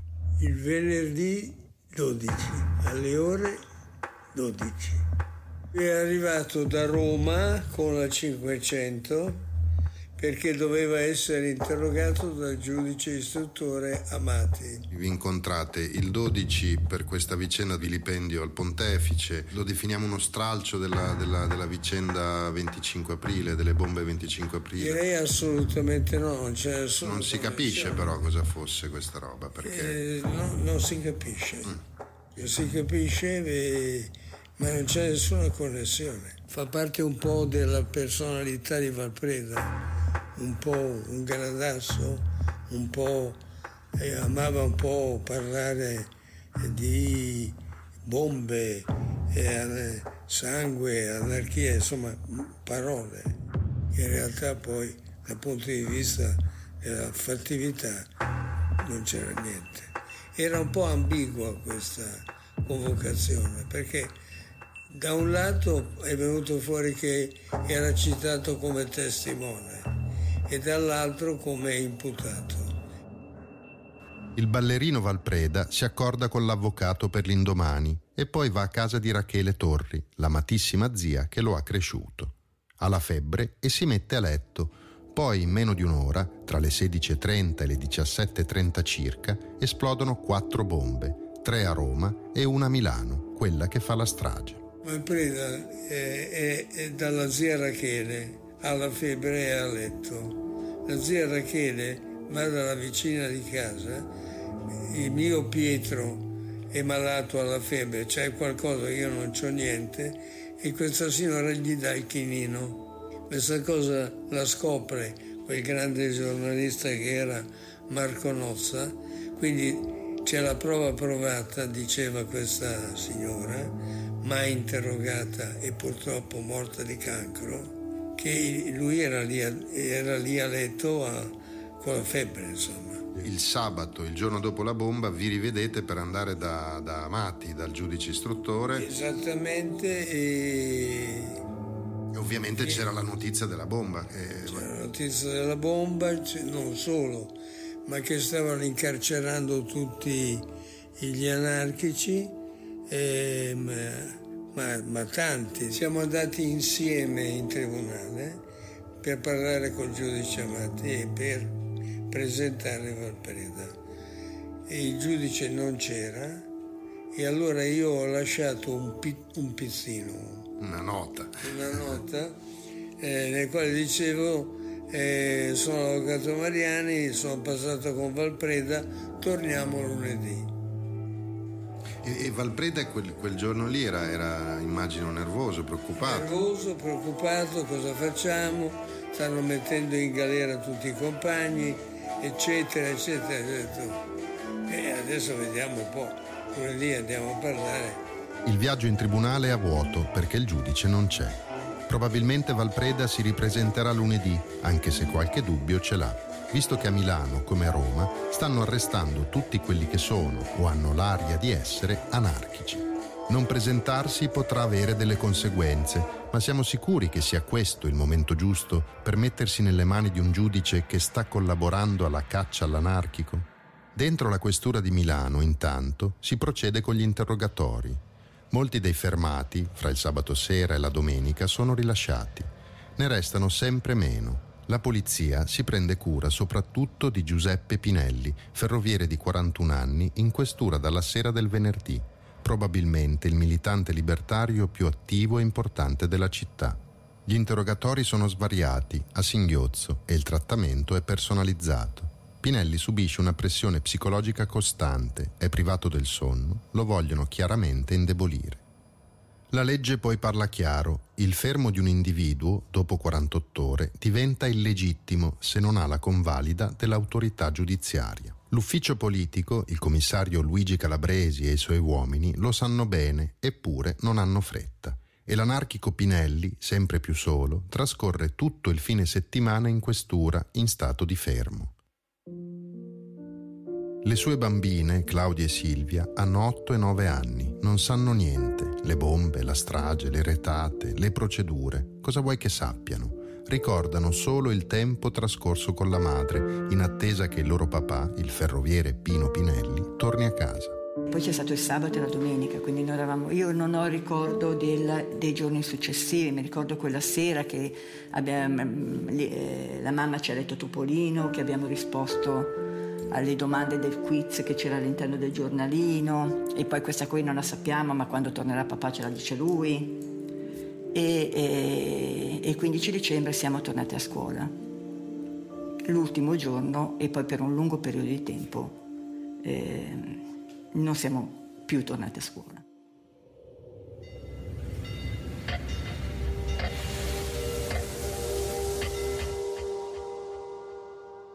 Lunedì 15 dicembre 1969. Che giornata, lunghissima, succede davvero di tutto. Cominciamo dalla mattina, quando le bambine dell'anarchico Pinelli vanno a scuola, dove per un bel po' poi non torneranno. Intanto in Piazza Fontana, la Banca Nazionale dell'Agricoltura, teatro della strage, a poco più di due giorni dall'esplosione che ha distrutto e ucciso, incredibilmente riapre le porte ai clienti. Io veramente non riesco a immaginarmi come sia stato possibile, ma ce lo racconta Fortunato Zinni, il nostro impiegato sopravvissuto alla bomba. Ricorda che il pubblico ministero Ugo Paolillo era contrario, giustamente, perché la banca era ancora piena di reperti, non solo di membra umane, e occorreva che la scientifica finisse di fare i prelievi. Poi però la scena del crimine è stata ripulita in fretta, lavorando giorno e notte, perché non c'era più bisogno di indagare oltre. Il via libera era arrivato il giorno dopo la strage direttamente dal dottor De Peppo, il procuratore capo, con una telefonata. Voi perché siete andati da Paolillo? Voi dovete venire da me. Baracchiamo tutto e potete già ricominciare a lavorare, tanto abbiamo già in mano i colpevoli, li stiamo arrestando, è un gruppo anarchico e alle otto e mezzo di lunedì noi eravamo lì tutti al nostro posto. Al posto del buco c'erano dei grandi mazzi di fiori contornati da un cordone e di fianco a questo cordone, a destra e a sinistra, c'erano due carabinieri in alto uniforme, proprio dentro il salone. E fuori c'era una folla di centinaia di persone che guardavano la banca, fermi. Quando abbiamo aperto, parecchi di questi, ovviamente un po' alla volta, sono entrati in banca allora non c'erano i telefonini, non c'erano da fare i selfie o scattare foto, guardavano, si facevano il segno della croce qualcuno si avvicinava allo sportello, anzi più di qualcuno, si avvicinava allo sportello, tiravano in tasca 10.000 lire, 5.000 lire aprivano un conto. Era un po' il loro modo di, di, di essere solidali con, con noi che lavoravamo lì, con la banca, eccetera e eh, noi avevamo messo un cartello fuori che alle nove e mezzo avremmo chiuso e, e così è stato. Così lunedì mattina la banca riapre ma solo per un'ora perché al Duomo ci sono i funerali di Stato delle vittime. La grande piazza è invasa da una folla straboccante, mai visto nulla di simile. 200, forse 300 mila persone radunate in silenzio. Anche le fabbriche si sono fermate e gli operai sono arrivati a piedi da Sesto San Giovanni le tute bianche della Pirelli, le tute blu della Falk, della Magneti Marelli, della Breda. La polizia è sparita, al servizio d'ordine pensano loro, gli operai. Migliaia e migliaia di sguardi muti, attoniti ma anche indignati. Il dolore riempie ogni spazio, anche il cielo, che infatti è straordinariamente nero, spalmato di nebbia. È mattino, ma i lampioni sono rimasti accesi a notte. Dentro la folla avanzano piano i furgoni con le bare, seguiti dai familiari delle vittime. Carlo Arnoldi, che abbiamo ascoltato all'inizio della puntata, è il ragazzino arrabbiato che non toglie gli occhi dalla bara di suo padre, mentre cammina accanto alla sorella, la quale invece non riesce a nascondere i singhiozzi dentro al suo cappottino rosso. C'era un silenzio pazzesco e non lo capii subito quel giorno io che quel silenzio fu molto importante, ma probabilmente fu veramente, come poi capì nel tempo, una mossa importante per far capire ai milanesi, mi importo particolari, tutta Italia, perché il funerale andava in televisione, era andato in diretta in televisione, che chi voleva portare paura e terrore non ce l'avrebbe fatta, perché i milanesi, ma soprattutto l'Italia, era pronta a fermarsi. I familiari delle vittime sono seguiti da una delegazione della banca, di cui fa parte anche l'impiegato Zinni. Non si sentiva volare una mosca, non c'era un simbolo di partito, non c'era uno striscione, non c'era una bandiera, nulla. Io ho attraversato questo corridoio e eh, camminavo a mezzo metro dalla gente che mi stava sia a destra che a sinistra e li guardavo la solidarietà era talmente evidente che sembrava che noi camminassimo senza toccare il terreno. Visto il, eh, il volto impietrito del Presidente della Camera, di Sandro Pertini, c'era il vecchio Nenni, c'era eh, alcuni ministri, c'era Rumor, Presidente del Consiglio, che tentava di stringere la mano a tutti dicendo, scusandosi per l'assenza di Saragat eh, dicendo uh, altri impegni. Addio, vittime innocenti. La Madonnina che dall'alto, inorridita, ha visto il vostro martirio, vi introduca maternamente nella festa eterna del Padre. E noi, noi che cosa abbiamo da promettervi? Oltre il ricordo oltre la preghiera.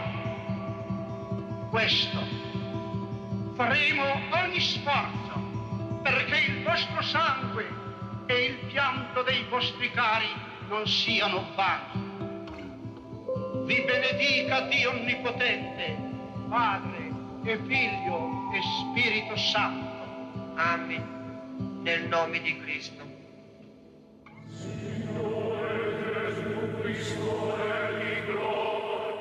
Il cardinale Colombo, arcivescovo di Milano, celebra una messa appassionata, pur non uscendo dai binari della funzione eucaristica, che deve dare sollievo, mica deve dare risposte.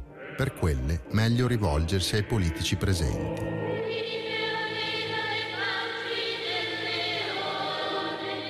La rappresentanza politica è piuttosto folta, ma pesa come un macigno l'assenza del Presidente della Repubblica, Giuseppe Saragat, in mezzo a quella folla che non vuole escludere nessuno, che in silenzio grida da che parte bisogna stare. Non può essere casuale un funerale di Stato senza il suo capo. Per lo Stato gli imbarazzanti onori di casa spettano al Presidente del Consiglio, il democristiano Mariano Rumor. E alla fine de, della funzione, il Presidente del Consiglio Rumor fece il giro di tutte le vittime, dei, delle familiari delle vittime, e mi ricordo che abbracciò mia mamma, io ero di fianco a mia mamma, e allungò la mano verso di me e io, bambino, eh, un po' perché ero arrabbiato per quello che mi era successo, un po' perché ci aveva fatto aspettare un sacco di tempo, la mano non gliela diedi. Lui probabilmente non se ne accorse neanche, era un ragazzino, andò avanti con le altre famiglie. Poi venne a sapere col tempo che altri non diedero la mano a Rumor, per motivi probabilmente anche più seri del mio, perché io ero veramente arrabbiato per il ritardo e per la fine che aveva fatto mio papà. Carlo Arnoldi, che oggi rappresenta tutti i familiari delle vittime, al funerale è poco più di un bambino, ma in quella giornata cupa ha già capito che qualcosa non torna. Vuole sapere chi ha ucciso suo padre e di quella mano, la mano del Presidente del Consiglio, non si fida solo che ha il dovere di indagare sulla strage, sembra non essere nemmeno sfiorato dai dubbi. Il 15 di dicembre, mentre nel Duomo si celebrano i funerali di Stato, non troppo lontano nel Palazzo di Giustizia accade qualcosa di molto importante per la nostra storia. Quindi torniamo dall'avvocato Luigi Mariani, che la mattina rivede il suo assistito, il ballerino anarchico Pietro Valpreda, che come abbiamo visto non è ancora stato interrogato dal giudice su quella storia dei volantini e dell'accusa di vilipendio al Papa. Lunedì mattina c'è stata una sorta di consiglio di amministrazione, perché c'era la nonna, c'era la zia Rachele e il punto era andiamo a parlare col giudice con il rischio di essere arrestati oppure ci diamo alla latitanza. La nonna Olimpia era decisamente sfavorevole al fatto che lui andasse dal giudice e diceva in milanese va no, va no, scappa perché te chappen. Ha capito? Scappa perché non sennò ti- andare, non ti- andare, scappa via. Se no ti pigliano. Ti. Poi la latitanza è anche un problema, non, non è facile vivere in latitanza. E io dico una frase, ahimè, storica. Io ero un giovane avvocato, molto inesperto e assolutamente inconsapevole di cosa mi stava cadendo sulla testa e ho detto, ma se lei non ha fatto niente, non deve temere nulla dalla giustizia. Pietro Valpreda non dà ascolto al consiglio della nonna e decide di incontrare il giudice. L'avvocato lo accompagna ma non può assistere allo strano interrogatorio perché Valpreda è sentito come testimone e quindi non può entrare.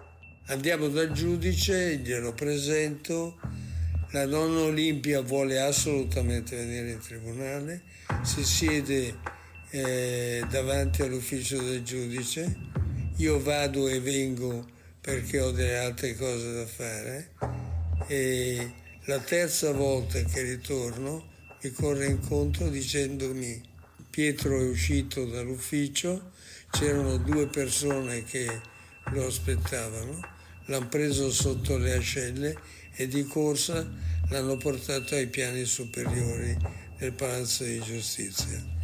Lì eravamo al primo piano e siamo andati al quarto. Ho chiamato l'avvocato Boneschi, gli ho detto vieni perché è successo un guaio e abbiamo perlustrato tutto il tribunale. Presidente del Tribunale, Procura della Repubblica, Carabinieri, Polizia, perché erano fatti il solito, ci avevano scippato il nostro assistito in tribunale. Quindi praticamente sembra un sequestro di persona quello del 15 mattina. Esattamente, difatti il mattino dopo abbiamo presentato io e Boneschi un esposto per sequestro di persona eh, nei- a carico di ignoti ovviamente. Due persone in borghese? Due persone in borghese. Non ho mai capito chi erano esattamente. Nomi e cognomi di queste persone sono Io stati... il nome e cognomi non, non li so, ma posso immaginare che arrivassero dalla questura, questura di Milano. Non da Roma, secondo lei. Chi lo sa? E non saprei dirglielo, però eh, in questura a Milano, dopo qualche ora della strage, era arrivato praticamente tutta l'equipe degli affari riservati.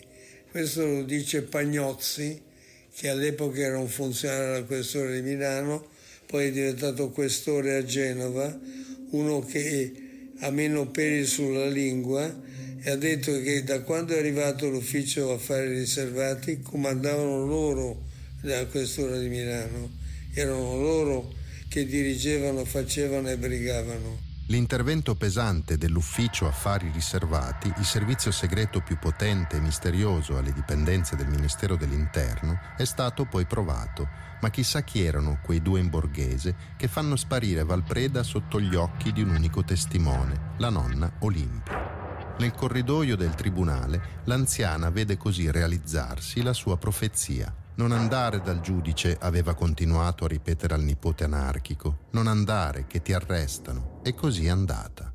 Oggi sappiamo che Valpreda è prelevato e subito caricato in una macchina che lo porta a Roma. Sempre in quella mattinata di lunedì 15 dicembre, intorno alle 11, in una caserma dei carabinieri si presenta un tassista. Si chiama Cornelio Rolandi e racconta a verbale di aver fatto salire sul suo taxi in piazza Beccaria un uomo con una borsa marrone che gli chiede di lasciarlo poche decine di metri più in là, quasi di fronte alla Banca Nazionale dell'Agricoltura. È venerdì 12 dicembre e mancano pochi minuti all'esplosione. L'uomo scende chiedendogli di aspettarlo. Poco dopo risale sul taxi, ma con sé non ha più la borsa. Un'altra cosa piuttosto illogica, come ricorda sempre l'avvocato Mariani, destinata però a essere la grande prova che incastra il mostro Valpreda. Quello che ha messo la bomba prende il taxi, fa 132 metri, si ferma, tariffa 600 lire. Ne esce questo passeggero, ha una borsa, va in banca, torna dalla banca senza la borsa, si fa scaricare 500 metri più là in via Albricci. O è un cretino o fa di tutto per farsi riconoscere.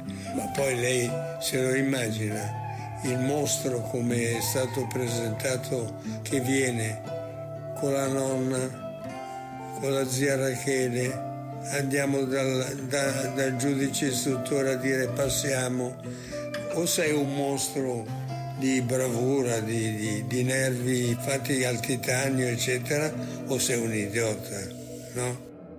Fatto sta che nel pomeriggio, intorno alle 16, il tassista Rolandi è accompagnato in questura. L'ufficio politico che segue le indagini gli chiede un identikit del suo misterioso cliente. In realtà gli mostrano una foto. La questura ne fa un'altra grossa, chiama Rolandi e gli fa vedere la foto di Valpreda e gli dice questa è la foto di quello che devi riconoscere. Poi al tassista danno appuntamento per il giorno successivo. Dovrà andare a Roma anche lui. Ormai è sera, ma se pensate che il lunghissimo lunedì 15 dicembre 1969 possa chiudersi qui, che di cose ne sono già successe abbastanza, beh, vi sbagliate. Restiamo lì, negli uffici della Questura di Milano, che avevamo lasciato imbottiti di militanti anarchici. Ma dopo tre notti e tre giorni di interrogatori incessanti, quasi tutti fermati sono stati via via rilasciati. Nelle mani del commissario Calabresi e dei suoi uomini ne restano due, nonostante i loro fermi siano ormai illegali. Infatti, sono da tempo scadute le 48 ore entro le quali deve arrivare la convalida del magistrato, che non c'è. Uno è Giuseppe Pinelli, il famoso ferroviere, il militante anarchico più popolare di Milano. L'altro è il ventenne Lello Valitutti, che già ci ha raccontato il clima della questura dopo le retate. Alla fine poi arriviamo al pomeriggio del 15, verso sera, e restiamo in due, io e Pino. E lui mi dice, oh, non ti preoccupare, era tranquillo, aveva fatto degli degni per le figlie, era tranquillo, era sereno, lui era, era più grande, era più esperto, no? Perché un conto è stare là insieme a 100 persone, un conto è stare là solo, no? A un certo punto viene preso Pino, tarda serata, lo viene preso, per, lo portano per interrogarlo e resto solo. In una grande stanza che era diciamo la stanza che non era l'ufficio di nessuno, era un grande stanzone dove c'era una macchina che distribuiva bibite, distribuiva cose da mangiare, la stanza più grande che c'era.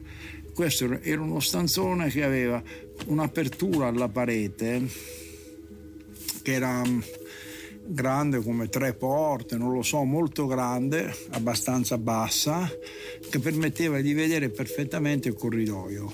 Io e Andrea tiriamo fuori una piantina del quarto piano della Questura di Milano, dove sono segnati tutti gli uffici, quello del capo Antonio Allegra, quelli dei funzionari, dei commissari, quello adibito a segreteria e lo stanzone dei fermati, dove Vali Tutti dice di trovarsi in quel momento. Lo facciamo per vedere se riconosce quegli spazi, per verificare subito il suo racconto. Lo facciamo per capire meglio una volta per tutte. Scusate che metto gli occhiali che non ci vedo bene. Ecco. Qua. Ecco, qui c'era una macchinetta per il caffè. Ok. okay. Messo proprio in fondo. L'apertura era grande, si vedeva benissimo tutto, tutto il corridoio. C'era la macchinetta del caffè e vedevi... Era dietro, era alle mie spalle. Io di fronte avevo l'apertura. Tu vedevi benissimo la stanza di Allegra. Sì, io avevo di fronte la stanza di Allegra. Quando vengono a prendere Pinelli per essere interrogato, resto lì da solo. Eh, ero, diciamo, incuriosito perché dico perché mi lasciano, per cosa vogliono, insomma. Però ero lì. Resto lì, aspetto. Mm, ero, ero, stanco, ma ero anche attento appunto per il fatto che essere solo in quella stanza, aspettare, ti, dà, ti mette in allarme, no? Poi 15-20 minuti prima della mezzanotte sento dei rumori provenire dalla stanza dove interrogavano Pinelli. Dice come fai a sapere che quella era l'unica stanza in cui c'era qualcuno, tutte vuote, quindi i rumori venivano da lì. Io non li, ho, non li ho visti, ho sentito dei rumori, quindi io interpreto dei rumori che ho sentito, però erano mobili che si smuovevano, grida soffocate, trambusto, poteva essere un casino, una rissa, qualcosa era successo di anomalo, no? Mi spiego. Questo quarto d'ora, 20 minuti prima della mezzanotte. Ora, qual, era l'atmosfera di quel momento? Quello che io mi ricordo benissimo era il gran freddo e il gran silenzio. Questo era, era pesante. Il freddo, perché quando andavamo via non c'era più nessuno nel palazzo che chiedeva un riscaldamento, no, era pur sempre dicembre a Milano. E il silenzio perché non si sentiva niente, era silenziosissimo, tutto quasi irreale la situazione, no? Eri lì lo sentivo, sto silenzio, sto quasi, sta cosa. Eh, ero lì, aspettavo, sento questi rumori, mi allarmo perché non viene nessuno a dirmi cosa è successo, non capisco cosa era successo, resto agitato. Cioè avrei voluto sapere cosa era successo. Ma quanto durano questi rumori più o meno? Qualche secondo. No? 20 secondi, insomma, in modo quando tu definisci dei rumori, mobili smossi, eh, voci, voci soffocate come una rissa, un trambusto, poi cessano. Cessano e subentra ancora il silenzio completo.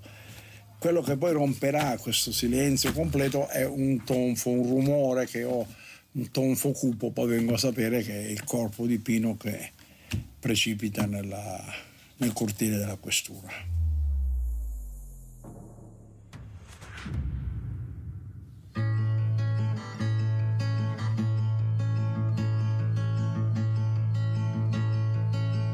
Finisce così a Milano il lungo lunedì 15 dicembre 1969. A mezzanotte circa il ferroviere anarchico, da oltre tre giorni illegalmente trattenuto in questura in stato di fermo, durante l'ennesimo interrogatorio nella stanza del commissario Calabresi, su al quarto piano, vola giù dalla finestra. Il suo corpo fa in tempo a schiantarsi nel cortile senza che nessuno emetta un grido, un rumore. Non grida l'anarchico che sta cadendo. Non grida nessuno di quelli che stanno gestendo l'interrogatorio, e non sono pochi, mentre lo guardano cadere. Giù nella sala stampa ci sono dei cronisti e qualche fotografo, ma nessuno vede la caduta perché niente attrae il loro sguardo verso quell'uomo che cade. Il giornalista dell'unità Aldo Palumbo si sta chiedendo se tornare a casa. Nell'atrio dell'ingresso principale si è appena acceso l'ennesima sigaretta di una giornata infinita, quando sente dei rumori e quel tonfo. Si avvicina, trova quel corpo ancora in vita, grida l'allarme. Un corpo sotto un grande arbusto dai rami spogli e qualcuno è a terra spezzato tra una palma e un abete, come racconta Camilla Cederna, che arriva qualche ora dopo, in fondo a sinistra di quel cortile che conosce bene, perché era il cortile del suo liceo prima che vi si insediasse la questura. Quel corpo ovviamente non c'è più, c'è ancora un'umida macchia, quasi un'oscura impronta della recente caduta, scrive la Cederna, giornalista già piuttosto celebre che assieme a pochi altri, in mezzo a quella storia così grande e sporca, dà dignità a un'intera categoria, già troppo spesso distratta, svogliata, quando non immischiata. Semplicemente facendo il suo lavoro, quindi cercando in ogni modo di capire cosa nascondono quella macchia che bagna un angolo del cortile della questura di Milano quelle impronte che il potere ha già cominciato a lasciare in giro, a partire da quella del suicidio del ferroviere anarchico, che è già in stampa su tutte le prime pagine. Prima versione di chi lo stava interrogando. Ha spalancato la finestra, abbiamo tentato di fermarlo senza riuscirci. Il presunto suicida Pinelli muore poco dopo all'ospedale Fate Bene Fratelli, circa 5 chilometri da dove avrebbe dovuto essere, a casa, con sua moglie Licia e le figlie Silvia e Claudia. Nella notte tra il 15 e il 16 dicembre noi siamo state svegliate da Licia, eh, che ci ha vestito e intanto erano venuti degli amici a prenderci perché dei giornalisti l'avevano avvisata che Pino era precipitato da una finestra nel corso dell'interrogatorio. Suonarono verso l'una di notte a casa nostra e le dissero che erano giornalisti e le dissero eh, deve essere successo qualcosa a suo marito, sembra che sia precipitato dalla finestra della questura. Sembra. E lei ha chiuso la porta e si è precipitata al telefono chiamando l'ufficio del commissario Calabresi e gliel'hanno passato subito e ha chiesto, sono arrivati dei giornalisti e mi hanno detto che mio marito è, ha fatto bene fratelli perché non mi ha avvisato e Calabresi le ha risposto, ma sa signora abbiamo molto da fare. Nostra nonna Rosa, la mamma di Pino, dormiva con noi quella notte ed è sgusciata tra i giornalisti e si è precipitata da sola di notte al Fate Bene Fratelli, a piedi. Continuato a vagare per il corsivo dell'ospedale senza che nessuno le dicesse nulla, le rivolgesse la parola. Ha capito che Pino era morto, che il figlio era morto, perché ha visto un infermiere ritirare il modulo dell'obitorio. Mio padre quando è arrivata l'ambulanza, eh, dei poliziotti sono saliti sull'ambulanza e dei poliziotti sono entrati in sala operatoria ed è stato piantonato finché non sono stati sicuri che fosse morto. Ecco uno dei primi colpi di scena, una delle tante cose che non dovevano accadere. Non sono trascorsi nemmeno quattro giorni dalla strage di Piazza Fontana e gli effetti della bomba sono già chiari. L'impetuoso fiume di menzogne e di misteri ha appena iniziato il suo corso. Il ferroviere anarchico Pinelli muore all'ospedale Fate Bene Fratelli, mentre attorno a lui c'è una gran confusione. È pieno di poliziotti, cominciano ad arrivare i giornalisti e tutte le procedure saltano. Addirittura un poliziotto in borghese, dentro la sala di rianimazione, mentre i medici provano a tenerlo in vita, non lo molla un attimo e gli sta letteralmente addosso, fino all'ultimo respiro. Perché? Forse teme che Pinelli possa sussurrare qualcosa in punto di morte? Poi arriveranno i processi e altre tragedie e ve ne daremo conto, ma ancora oggi non sappiamo come siano andate le cose esattamente. La polizia sostiene sempre la tesi del suicidio, ma quante contraddizioni. In un mese circa riuscirà a dare ben tre versioni contrastanti sulla meccanica del balzo dell'anarchico. La prima, semplice, è appunto che Pinelli improvvisamente spalanca la finestra e si lancia fuori. Poi nella seconda il tentativo di bloccarlo fallisce, ma almeno ne fermano lo slancio. Nella terza, uno dei sottufficiali riesce quasi a salvarlo, afferrandolo per i piedi, ma alla fine resta solo con una scarpa in mano. Peccato che Pinelli, sul selciato del cortile, venga trovato con le mani intatte, senza scoriazioni e con due scarpe ai piedi. La stanza del commissario Calabresi non è molto grande, 15 metri quadrati circa dove dobbiamo metterci una scrivania, un tavolino con il telefono, due scaffali, uno con la macchina da scrivere e un altro per le riviste, uno schedario, una poltroncina, tre sedie, un attaccapanni e un termosifone. E nello spazio che rimane dobbiamo infilarci almeno sei persone. Pinelli, quattro poliziotti e un tenente dei carabinieri. Il commissario Calabresi, invece, quando avviene il fatto, si troverebbe nella stanza del suo capo, il dottor Allegra. Comunque Pinelli deve riuscire ad alzarsi dalla sedia, schivare i mobili e le persone, raggiungere la porta finestra, scavalcare la balaustra in ferro alta 92 cm e lanciarsi nel vuoto. Difficile, oggettivamente. Difficile anche pensare di poter trovare ancora in vita qualcuno che quella notte del 15 dicembre 1969 era in quella stanza. Andrea Ceresini però ci è riuscito ha trovato il citofono giusto da suonare. Risponde un uomo vecchio, anzi vecchissimo, eppure energico e lucido. Buongiorno, salve, io mi chiamo Ceresini, sono un giornalista. Sì. Avevo piacere di parlare un secondo con lei, se c'ha un minuto. Con me? Sì, se possibile. Venga su al terzo piano a destra. Si accomodi, grazie. Eh no, la domanda immagino già che sappia qual è. No. Che è successo quella notte in quest'ue? Eh, non è successo niente, guardi. È successo che ad un certo momento noi siamo stati molto credulone e imbecilli che abbiamo lasciato Pinelli che si muovesse nella stanza, sia pure piccola, dove c'erano tre, eravamo in tre o quattro. Ho dimenticato tutto perché non, non c'era nessuna importanza per ricordare. Ecco. Beh, insomma, è morta una persona. Sì, va bene. L'ha voluto lui però. Chiedo scusa. Stava fumando, andando su e giù perché il Calabresi si era allontanato per andare dal capo ufficio. Ad un certo momento apre la finestra per buttare il boom. Io ero seduto vicino. E si butta giù. E si, beh, basta. E basta! E, e questo è quello che è successo in quella stanza. Eh, no, perché lei sa che Lello Vali Tutti, l'anarchico che stava fuori dalla porta, Lello Vali Tutti, sì. se lo ricorda? Un imbecille. Eh, dice che c'era silenzio, che sente un tonfo a mezzanotte meno un quarto, come un, come un casino, non un tonfo, una, una, una- come una colluttazione. No, no, no, nessuna, E poi a mezzanotte, dopo un, in un silenzio tombale, sente questo... questo... nessuna colluttazione c'è stata, nella maniera più assoluta. Nessuna colluttazione. Pinelli io lo conoscevo, gli parlavo. Ci salutavamo pure quando ci incontravamo per la strada, ho reso l'idea, quindi non c'era motivo di, di accanirsi contro Pinelli, anche perché non aveva detto granché. No, era Eh, stato perché l'avete tenuto 72 ore in questura in modo illegale allora?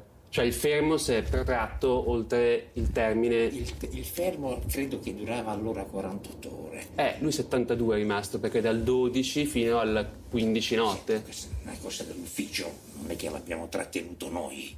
Però, Non mm, potevo farlo di mia iniziativa. Non disse nulla in questo famoso interrogatorio, no? E basta, non è successo.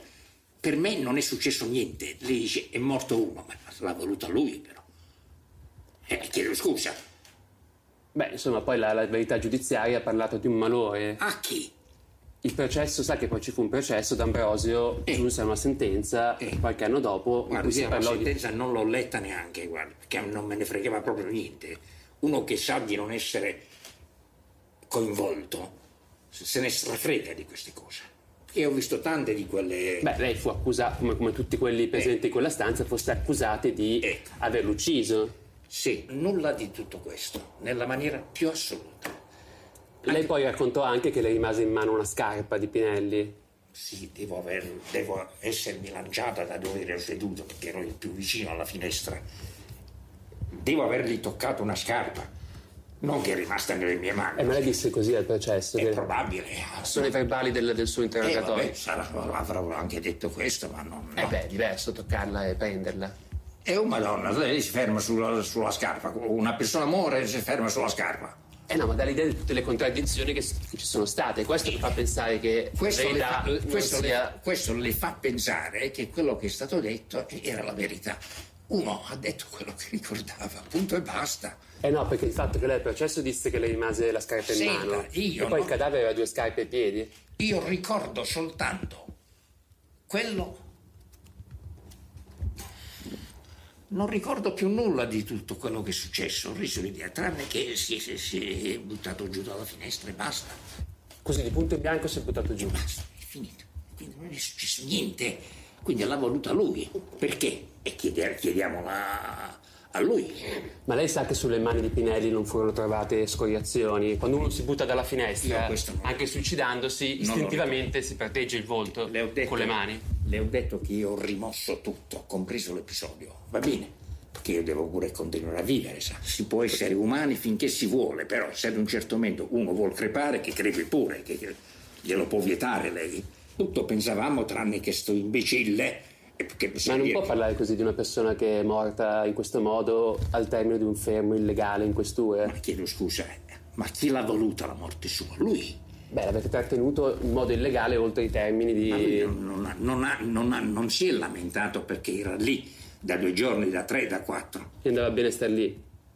Che ne caspita ne so io? Io ad un certo momento mi sono trovato lì seduto per assistere all'interrogatorio di Pinelli perché lo conoscevo e punto e basta. E non le è dispiaciuto che lo conosceva ed è morto in questo E modo? vabbè, ma che cosa ci posso fare? Muore tanta gente. Io santo, se le dico che non è successo niente per me, esagero? L'ha, l'ha voluta lui. la- chi, chi gliel'ha suggerito? Chi l'ha spinto? Lei stava vicino alla finestra in quel momento, era quello più vicino. Non è che ero, eh, lì c'era il dattillografo, dietro al dattillografo c'è la finestra e io ero qui seduto accanto alla sedia di- calabresi. E è quello che, che è corso per primo sulla finestra. Sono stato io. Si è buttato ugualmente. Si è buttato ugualmente. Quindi non vorrà mica dire che l'ho spinto. Lei ride adesso di questa cosa? Ma senti, ma perché devo, devo piangere? Io po- posso piangere per tutta la vita? Per la morte di uno che l'ha voluta lui? Ho reso l'idea. L'ha punita l'amministrazione? Senti, io poi mi sono dimesso dopo qualche mese, lo sa lei? No, questo non lo sapevo. E glielo dico subito. Quindi ho mandato a fare in culo la polizia, l'ufficio politico e anche Pinelli, visto che lei si, si commuove. Va bene? Beh, non solo io. E chi, chi che, e a me che me ne frega? Io son, mi sono dimesso io, ho reso l'idea. Per le stupidaggini, per le bugie, per le falsità, per le... basta. Sono andato via dalla polizia. Basta. Basta, anche a noi per ora può bastare. Ma poiché stiamo indagando proprio questa montagna di stupidaggini, bugie e falsità, prima di chiudere definitivamente il racconto del lungo e terribile 15 dicembre 1969, dobbiamo introdurre un personaggio fondamentale. Come in tutte le storie immense, tragiche e complesse, non so voi, ma io già sento il bisogno di uno che sia in grado di dare una svolta, di generare un cosiddetto turning point, di portare giustizia. Servirebbe un eroe, ecco, ma si sa, al di là della retorica grottesca del ventennio del suo duce, non è certo l'Italia, la terra degli eroi. In questa fragile repubblica del dopoguerra, poi, scarseggiano davvero. Però in Veneto, ben lontano dalle bombe di Milano e Roma, già nelle ore immediatamente successive alla strage di Piazza Fontana, si apre il primo atto di una storia parallela alla nostra, dove uno che fa la cosa giusta c'è uno che vive un conflitto interiore mostruoso e decide di passare all'azione. Ecco gli elementi tipici dell'archetipo dell'eroe. Si chiama Guido Lorenzon. Alla fine del 69 ha 28 anni, insegna alle scuole medie, fa il segretario di una piccola sezione della democrazia cristiana ed è evidente che la sua giovane vita ha ben poco di epico, anche se abita a un passo dal fiume sacro alla patria, a Maserada sul Piave, paesotto con meno di 6.000 anime a 10 km da Treviso.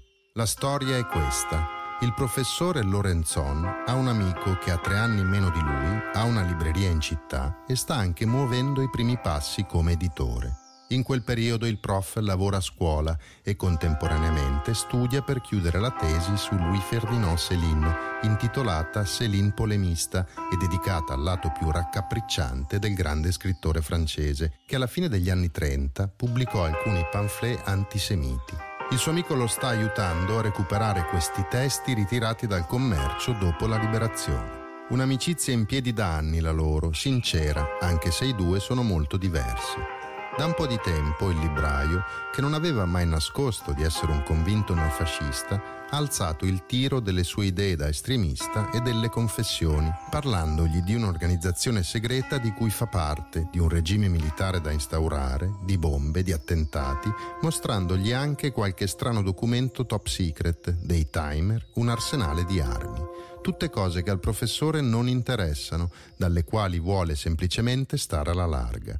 Poi succede che nel pomeriggio del 12 dicembre Guido Lorenzon è a casa, chiuso nella sua stanza, dove sta correggendo i compiti di italiano. A un certo momento entra nella stanza mia madre con la radiolina accesa. La teneva sempre accesa, una radio transistor. E c'era la voce del giornale radio che parlava della strage di Piazza Fontana. Mia madre mi dice, hai sentito che cosa è successo? Senti che cosa è successo? E si fermò, mi lasciò totalmente in silenzio ad ascoltare. Lei teneva la radiolina in mano e mi guardava in un certo modo. In quel momento, oltre alla, allo stupore, alla sorpresa, al dolore per l'emozione forte per quello che era successo, per quello che la radio diceva, cominciai a pensare a cose molto vicine nel tempo, perché il giorno prima, o forse anche quel giorno, io avevo cercato un mio amico dal quale ero in attesa di avere dei libri che mi servivano per il mio lavoro, per lo studio, e non riuscivo a rintracciarlo. E l'ultima volta quando ho chiamato, perché chiamai più volte, eh, trovai al telefono la nonna sua di questo mio amico che mi disse no, non c'è. A lei lo posso dire. È rientrato e poi è ripartito, ma non, non dobbiamo dirlo. Questo mi ha messo in agitazione perché mi sono venuti in mente altri discorsi abbastanza più o meno di, di quei mesi, quando mi ha parlato degli attentati sui treni. Lui ha partecipato come uno dei tre finanziatori e mi ha detto che il costo per ogni attentato era stato di 100.000 lire. Poi mi venne in mente in modo del tutto particolare quando mi ha mostrato in auto, era a settembre, un timer collegato una, parzialmente collegato a una batteria piatta. Ecco, tutti eh, piccoli episodi che isolati mi turbavano sul momento, cercavo poi di buttarmi alle spalle, mentre messi insieme di fronte alla notizia di mia madre, che mi ha dato mia madre, non è la radio che mi ha dato la notizia, è stata mia madre. Lei sapeva di me, sapevo chi frequentavo, chi passava per casa anche, ovviamente. La notizia che mi ha dato mia madre, il discorso della nonna e anche altri episodi mi hanno messo in agitazione perché il, sos- no, sospetto, non posso dirlo, ma l'idea che quei discorsi avessero un'attinenza con quello che stava succedendo Ecco, questa idea si, faceva, si è fatta in quel momento molto forte. Ecco. Le cose diventano molto chiare per lei, quindi in quel momento? Eh, sì, diventano più chiare di quello che io vorrei ammettere. Il professor Lorenzon è fatto così. È uno che pagherebbe per poter evitare di sospettare dell'amico libraio, che si chiama Giovanni Ventura. Sembra più spaventato dall'idea di doversi vergognare un giorno di quei sospetti che dal pensiero che una persona a cui vuole bene possa essere un terrorista, uno stragista. C'è qualcosa di profondamente cattolico nel suo modo di pensare e di agire, qualcosa di disturbante che si oppone alla realtà dei fatti. Mentre lo ascolto penso, ma guarda questo, ha già visto pezzi di bombe, le armi, ha raccolto le confessioni a proposito di piani golpisti, di attentati che solo casualmente non hanno ucciso, ma cosa ha aspettato ad andare dai magistrati? Forse avrebbe potuto evitare la strage di Piazza Fontana, altro che eroe neanche il tempo di giudicarlo e capisco invece che questo suo modo di essere, apparentemente così lontano dal mio, gli ha permesso di raccogliere altre informazioni, altri pezzi di prove e di uscirne vivo. Invece di correre da un magistrato, il giorno dopo il professor Lorenzon corre a Treviso alla libreria. Anche se non vuole farsi trovare, se i misteri sono già troppi, qui prima o poi il suo amico Giovanni Ventura arriverà. L'ho rivisto il 13 e l'ho aspettato nel suo ufficio, arriva, arrivato direttamente da, col treno, non mi ricordo da dove, era parecchio agitato. Gli ho detto ma che succede? Ma ho visto ci sono arresti, perquisizioni un po' in tutta Italia, mi dice però caspita se ancora non succede niente, se ancora nulla si muove, bisognerà pur fare qualche cos'altro. Non era fare altro, era fare qualche cos'altro, era un'aggiunta di quello che era successo. Non era che bisognasse aumentare le perquisizioni, si riferiva a quello che era successo alla Banca dell'Agricoltura di Milano. Quindi fare di più, più morti, forse, no? Forse. Così pensai. Però lei ci va con uno spirito diverso, ovviamente, dopo quella notizia de- della madre della radio. Sì, lo incontro con animo diverso, anche eh, desideroso di capire dove fosse, perché la, la nonna mi ha detto è entrato ed è ripartito, ma non possiamo dirlo a nessuno. Eh, quindi desideravo capire di più. È stata una delle poche volte che di fronte a una situazione, a discorsi di questo tipo, il mio desiderio era quello di, sia stato quello di approfondire. Altre volte cercavo di non tornare sull'argomento. Questa volta non è che l'abbia affrontato, ma l'ho incontrato con la domanda che succede, dove eri e che cosa sta succedendo. Quando ho capito che non voleva dirmi dove fosse e di fronte a questa affermazione che bisogna, bisognava fare altro, sì, non ricordo di aver continuato il discorso. Probabilmente abbiamo chiacchierato su questo, ma in maniera non significativa da ricordarlo adesso. Lunedì 15 dicembre 1969, la giornata più lunga di tutte. Il giovane professore è in classe nella scuola media di Arcade, a 10 km dal suo paese, dove insegna. Sono circa le 10 del mattino. A un certo punto entra il bidello, porta dentro un televisore e dice chiamiamo qui anche, se lei è d'accordo professore, chiamiamo qui anche le altre classi perché mostrano i funerali alle vittime in Piazza Fontana e li mostrano in diretta. Faremo ogni sforzo perché il vostro sangue e il pianto dei vostri cari non siano vani. E lì ho visto le immagini dei funerali e, ed è stato in quel contesto che io ho preso la decisione che dovevo fare qualcosa. È un po' come quando uno prende la decisione voglio farmi la casa sì, la decisione è presa, poi di giorno in giorno deve costruire il percorso. E il percorso può avere anche dei bivi, delle opzioni. Ecco, è stato un percorso scegliendo sempre quello che al bivio, la strada che mi portava a poter parlare con le istituzioni.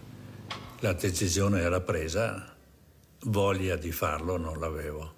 Chi è la, persona, la prima persona con cui ne parla? Ho cercato un amico, ma non, non c'era, no, non l'ho trovato. Alla sera sono andato da un cugino, col quale avevo una buona frequentazione e, e gli ho detto, grosso modo, c'è questa cosa che non, non so come valutare.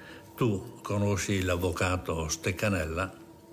Ecco, ti chiedo, anche se è tardi, se puoi telefonare all'avvocato se mi può ricevere.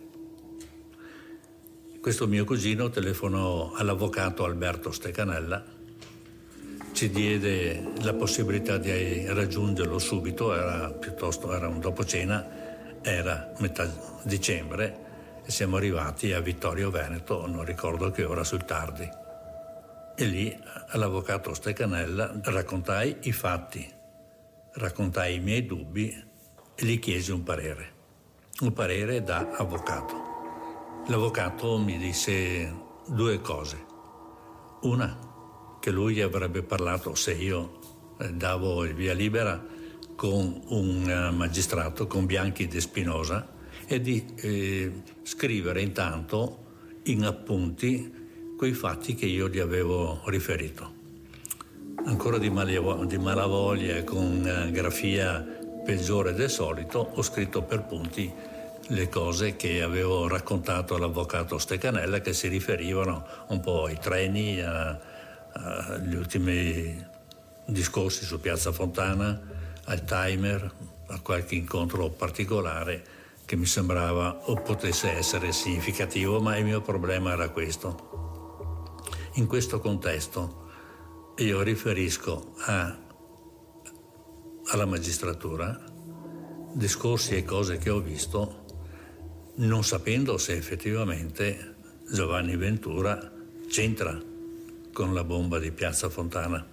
Tutte le altre cose, lo dico sinceramente, non mi interessavano. Non mi interessava andare dal magistrato per le altre cose e mi interessava quello, la strage di Piazza Fontana, capire chi fossero gli assassini di queste persone innocenti. Anche perché ci sarebbe andato prima, se così fosse stato, no? Ci sarebbe andato prima a parlare con i magistrati? Se... Sì, sì, sarei andato prima, eh, però non avevo gran voglia di andare prima. Perché non c'erano stati morti. È un motivo sufficiente? Non sufficiente, non lo so. Ho deciso così e, così è stato. Però eh, sapevo anche che era molto difficile essere creduti. Mi rendevo conto che Giovanni Ventura si trovava in pericolo, così la pensavo, ed ero in pericolo anch'io. Quindi era difficile, secondo me, riuscire ad essere creduti e poi perché farlo? Per le bombe sui treni. Però di fronte ai morti di Piazza Fontana... No, non c'è libertà di scelta. Non ce la fa, lei vuole parlare. Ma anche lei l'avrebbe fatto, tutti l'avrebbero fatto. L'ha fatto da solo ma tutti avrebbero dovuto farlo. In Veneto niente esplosioni, quindi nessuna foga per le indagini. La pista rossa qui non c'è. Ma c'è ben altro. C'è chi comincia a mettere nelle mani delle autorità dei sospetti sostanziosi che hanno tutta l'aria di potersi trasformare in prove. Sempre quel giorno, lunedì 15 dicembre, e non lontano da Treviso, a Padova, il proprietario di un negozio del centro che vende valigie ha contattato la questura, perché è un altro che fa la cosa giusta. Sul giornale ha visto la foto della valigia che conteneva l'unica bomba che il 12 dicembre non è esplosa. Ha riconosciuto il modello e la marca, che è uno dei pochi in Italia a trattare, e la sua commessa gli ha subito detto di essere sicura di averla venduta lei, quella valigia, il 10 dicembre, assieme ad altre tre, a un cliente che ricorda bene, perché non era il solito cliente, era uno che andava di fretta, voleva quattro borse senza scomparti interni, non importava di che colore fossero e non ha nemmeno chiesto lo sconto quando si trattava di pagare, come fanno tutti. Era un giovane che dalle descrizioni assomiglia proprio a un amico di Ventura, un neonazista che vive e lavora a Padova. Contattando la questura, il titolare della valigeria al Duomo di Padova ha fatto il suo dovere di cittadino e alla fine ha appena deciso di farlo anche Guido Lorenzon, che lunedì 15 dicembre torna a casa dopo aver parlato a un avvocato che ha capito di trovarsi di fronte a un testimone importante ed è pronto a metterlo subito in contatto con un magistrato. Intanto gli italiani devono credere che le bombe e la strage sono opera degli anarchici. I colpevoli sono già stati presi e quel morto in questura è pronto a essere usato per rafforzare la pista rossa ma le prove non ci sono e si cerca di produrle in casa. In Veneto invece in quelle ore nasce la pista nera perché gli indizi e le prime testimonianze sono clamorose e portano dritto a un gruppuscolo di giovani neonazisti. Ci sono già dei fatti e dei nomi. È mezzanotte circa, Lorenzon si è tolto un peso, ma ha paura. Lui non si è mai fidato delle istituzioni e poi in fondo non vuole mettere nei casini il suo amico, il fascista Giovanni Ventura. È ancora tormentato dai dubbi, ma la scelta ormai l'ha fatta. Non riesce a dormire, il cuore sembra impazzito, mentre a Milano, quello dell'anarchico Pinelli, smette di battere per sempre.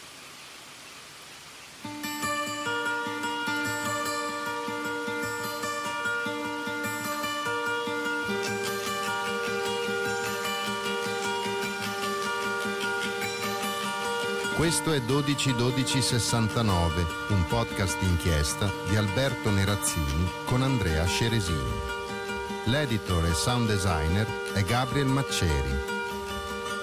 Le musiche sono originali, le ha scritte e suonate Pietro Baldoni. Coordinamento e aiuto alla produzione a cura di Andrea Zini. E questa è una produzione Dersu in esclusiva per Audible Original.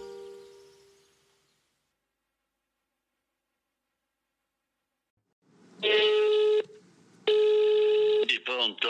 Chi è? Sono Alberto Nerazzini, un giornalista. Ti disturbo per questo perché mm, io sto facendo in vista dei 50 anni della nota bomba il 12 dicembre, sto facendo un podcast, sai cos'è, no? Sì, sì. Vabbè, dimmi cosa posso fare perché io non ne posso più di Piazza Fontana. Eh, lo so, ma io devo convincerti, Corrado, perché... Eh no, ma è difficile convincere perché io ho già ricevuto una quindicina di libri. Essendo uno dei pochi sopravvissuti che hanno vissuto con, uh, con grande passione, con grande quel, quegli anni lì, come ti ho detto con estrema chiarezza, io non ne posso più. Sono tutti morti, io sono, sono sopravvissuto e, e sono una vittima. Sono stato uno dei primi a entrare nella banca.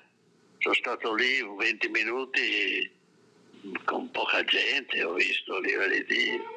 Però per me è anche una riflessione sul giornalismo, perché io quando... No, per carità lascia stare, lascia stare il giornalismo. Cosa vuoi che dica? È no. tutto rotto, capisci? Lo sai. Il giornalismo è tutto rotto e a dirlo è un maestro. Io sono il giornalista investigativo Alberto Nerazzini e questo è 121269, podcast d'inchiesta sulla strage di Piazza Fontana. La telefonata poi è stata più lunga del previsto e sono riuscito a convincerlo. L'appuntamento è a casa sua. Oltrepasso il portone di un bel palazzo del centro di Milano, Mentre salgo smetto di maledire l'indolenza del mio taxi che si è fatto sorprendere dal traffico. Mi fermo al secondo piano, il piano nobile. Sono cose che hanno senso. Dove deve abitare un signore del giornalismo e della cultura, un avanzo tanto umano e prezioso di un'epoca che è stata spazzata via, se non al secondo piano di un palazzo del genere? Corrado Staiano sbuca dalla porta, maglioncino e pantaloni, addosso ai suoi 90 anni portati con altrettanta eleganza. Una leggera goffaggine all'ingresso, tutta mia, perché mi lascio intralciare dai miei pensieri. Penso a quanto ha amato alcuni suoi libri formidabili, come Africo, scritto alla fine degli anni 70, prodigiosa creatura di giornalismo e letteratura. Oppure alla straordinaria narrazione civile del sovversivo, pubblicato nel 75. Ecco la stampa della copertina, appesa nel corridoio che profuma di mele e di libri e che attraversiamo al galoppo, perché abbiamo pochissimo tempo. Ecco, allora, allora cosa vuoi fare? Questo che differenza c'è per questi due? Appunto, cosa voglio fare? Quante cose di cui parlare con Corrado Staiano, ma io sono qui per la storia di Piazza Fontana. Vorrei tornare a quel 12 dicembre che, che, tu ricordi bene perché mi hai detto che avevi preso un taxi di rientro da Roma, no? Sì, io lavoravo per la RAI di Roma. Sono arrivato a Milano in, in treno ho preso, ho preso un taxi. Il tassista mi ha detto che in piazza Fontana era scoppiata una caldaia.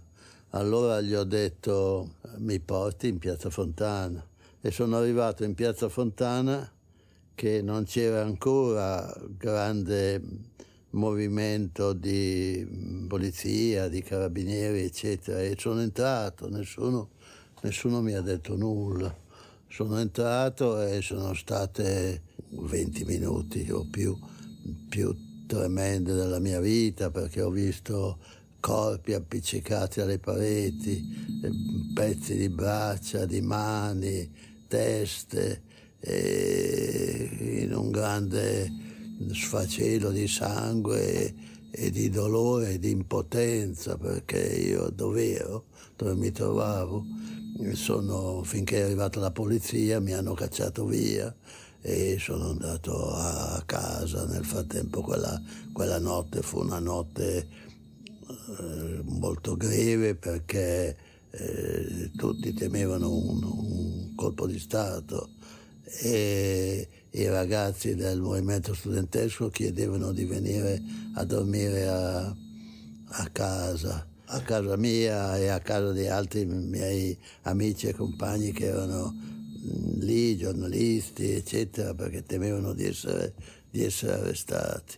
Il, eh, era un venerdì, il passano invece quietamente o quasi quietamente, non nella, nella nostra mente, e il giorno di sabato di domenica, lunedì ci sono i famosi, i famosi funerali. E poi che cosa abbiamo fatto? È successo che eh, Giampaolo Panza e io ci rendiamo conto che i giornali erano quieti, tranquilli, non, non uscivano dal cliché eh, ufficiale e decidiamo di, di, di, fare un libro.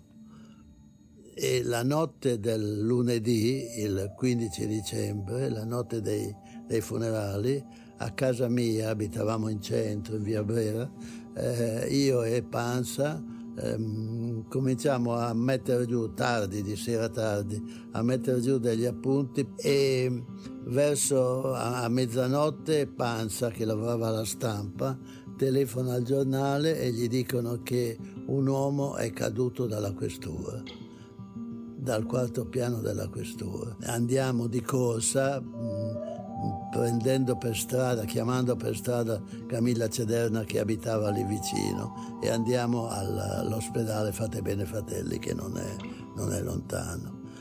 Lì mh, ci cacciano via in sostanza, ci cacciano via, allora noi andiamo in, a casa della Licia, a casa della Licia Pinelli. Ecco, comincia così questa stagione tragica perché Piazza Fontana è una sorta di cesura nella, nella città di Milano, che fu molto importante. Milano si comportò con grande forza, con grande coraggio nei primi due anni 69-72. Poi le cose della politica mutano, c'è il governo Andreotti Malagodi di destra e, e tutto si disfa fino a due anni dopo quando c'è una sorta di risollevazione della, della società e c'è il referendum per il divorzio, c'è il referendum dell'aborto, come se le persone e la comunità avesse, avesse capito quello che era successo. E, e arriviamo al 1976 alle elezioni, poi comincia un altro periodo buio perché nel 1978 c'è l'assassinio di Moro, poi abbiamo il terrorismo. Sembra quasi che stiamo parlando del, del canto del cigno di una democrazia. Che... Poi in realtà non è perché poi in sostanza resiste, resiste, ma con grande, con grande fatica, con grande timore, però con grande attenzione della, della comunità perché eh, erano tempi di, di, di, dolore, di rabbia, ma anche di resistenza. Secondo me una cosa è certa, che mh, dentro la vicenda di Piazza Fontana, che va ben al di là dell'esplosione, della strage e delle vittime, eh, ci sono poi tutti gli elementi che rendono questo paese abbastanza interessante anche da un punto di vista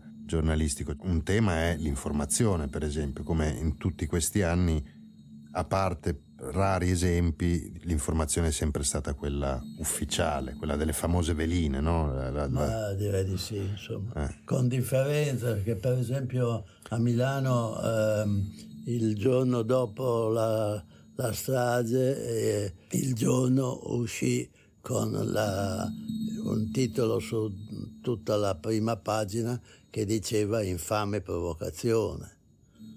Eh, fu l'unico anche l'unità non fu eh, così forte agli inizi, poi l'unità si riscattò nel senso che eh, fu l'unità a tirar fuori Valpeda di prigione. Te lo assicuro, vedere quel piccolo gruppo di giornalisti che eravate tu, Panza, Cederna, lo stesso Nozza che... che Beh, che... Bocca, Bocca, Bocca Emanuela, eh, eh, altri. Eh, e scriviamo quel libro, Le bombe di Milano si chiama, che nessuno voleva pubblicare, poi lo pubblica l'editore Guanda, che era diretto da un ex partigiano che eh, lo pubblica, vende pochissimo, ne parla soltanto, ne scrive soltanto Eugenio Scalfari sull'Espresso, nessun altro. Siete veramente mosche bianche?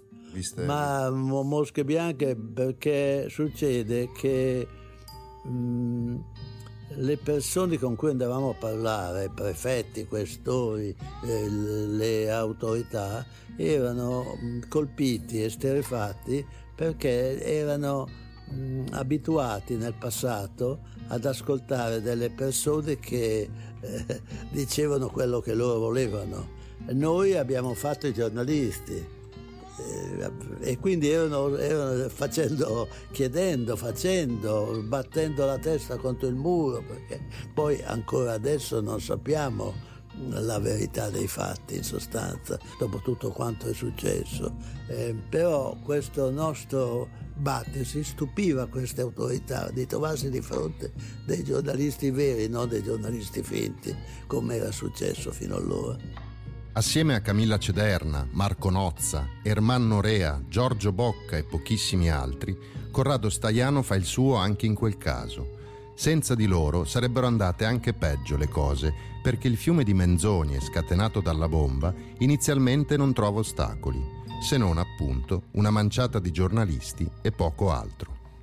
Tutti gli uomini dei servizi segreti eh, d'Italia erano qui ed erano loro che, che, che guidavano le indagini, non era l'ufficio politico della questura di Milano, non era il, il questore Guida, non era il, eh, il commissario Calabresi, noi avevamo tra l'altro noi, noi tre, Panza, la Camilla Cederna e io, avevamo partecipato a quella conferenza stampa in cui eh, si aveva un'impressione dolorosa perché era come se eh, fossero, non dico lieti, forse è troppo, però erano, erano come liberati da un incubo. Era finita, era andata così. Pinelli si era buttato dalla finestra e quindi era colpevole. Era colpevole. Io ricordo di aver chiesto a, a Calabresi se era sceso in eh, cortile per, a vedere quel,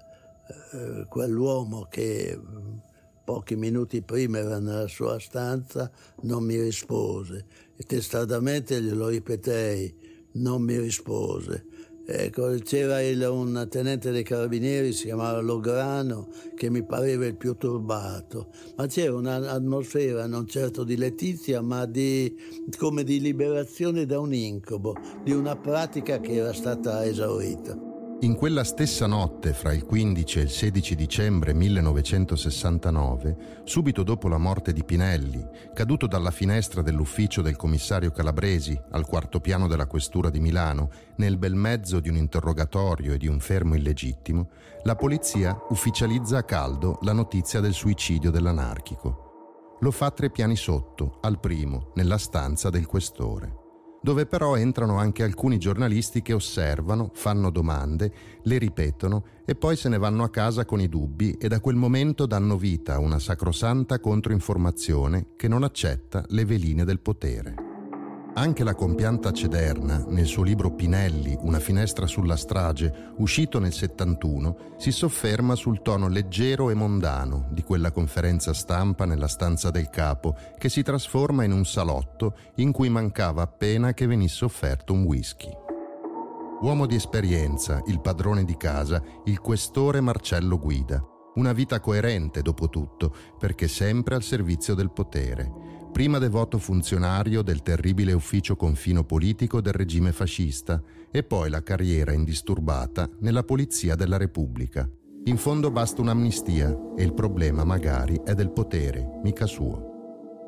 In quel salotto della questura si aggirano già troppe contraddizioni, i sorrisi, gli ammiccamenti, le parole e i silenzi del commissario Luigi Calabresi e sullo sfondo l'inquietudine dell'unico carabiniere, il tenente Savino Lograno, che cammina avanti e indietro. Chi non ha mai creduto, neanche per un minuto, al suicidio del militante anarchico è ovviamente Licia Pinelli, la moglie. Non può essersi ammazzato, anche per le bambine alle quali era molto affezionato, a parte me, dirà da lì a poco, non c'erano motivi, una cosa del genere non l'avrebbe mai fatta, ma a maggior ragione per le figlie. Immediatamente la, la Questura di Milano organizza una conferenza stampa in cui il questore di Milano, che era Marcello Guida, che risaputo fosse stato il direttore del confino fascista di Ventotene, in cui sono stati rinchiusi tra i tanti antifascisti anche Sandro, Sandro Pertini, e nel 69, quindi a 24 anni dalla fine della guerra, aveva continuato la sua carriera ed era questore di Milano. Presente il capo dell'ufficio politico, il dottor Allega, presente il commissario Calabresi, affermerà che nostro padre si è suicidato a dimostrazione della sua colpevolezza. Dicendo anche io avrei fatto la stessa cosa fossi stato in lui. E alla giornalista Camilla Cederna dirà, le giuro, non l'abbiamo ucciso noi. Sì. Eh, all'inizio erano pochissime le persone che sono rimaste accanto a Licia ed erano queste che ehm, l'hanno aiutata a trovare degli avvocati. Licia ci ha detto io al momento non capivo perché io dovessi trovarmi un avvocato, cioè hanno ucciso mio marito, io devo trovarmi un avvocato. E gli hanno detto sì, fai attenzione perché sarai tu a finire sul banco degli accusati e addosso a Pino cercheranno di riversare qualsiasi cosa nello stesso tempo chiaramente Licia ha mantenuto una sua integrità e ha fatto quello che le dettava la sua coscienza e non accettando possibili strumentalizzazioni. Se pensi che la prima cosa che fa nostra madre è denunciare il questore di Milano, Marcello Guida, per diffamazione. E lei ci ha detto, alla morte non potevo porre rimedio, a quello che avevano osato dire su vostro padre, ho provato a porre rimedio subito. È stata la prima donna in Italia che, buttò, che ha denunciato un questore. Cioè non era mai capitato nella storia della Repubblica. Ma il fatto non costituisce reato, la sua denuncia viene immediatamente archiviata, come tutte le altre che verranno presentate dalla nostra famiglia. Finiranno tutte in archiviazione. Della morte di Giuseppe Pinelli non si deve parlare in un'aula di tribunale.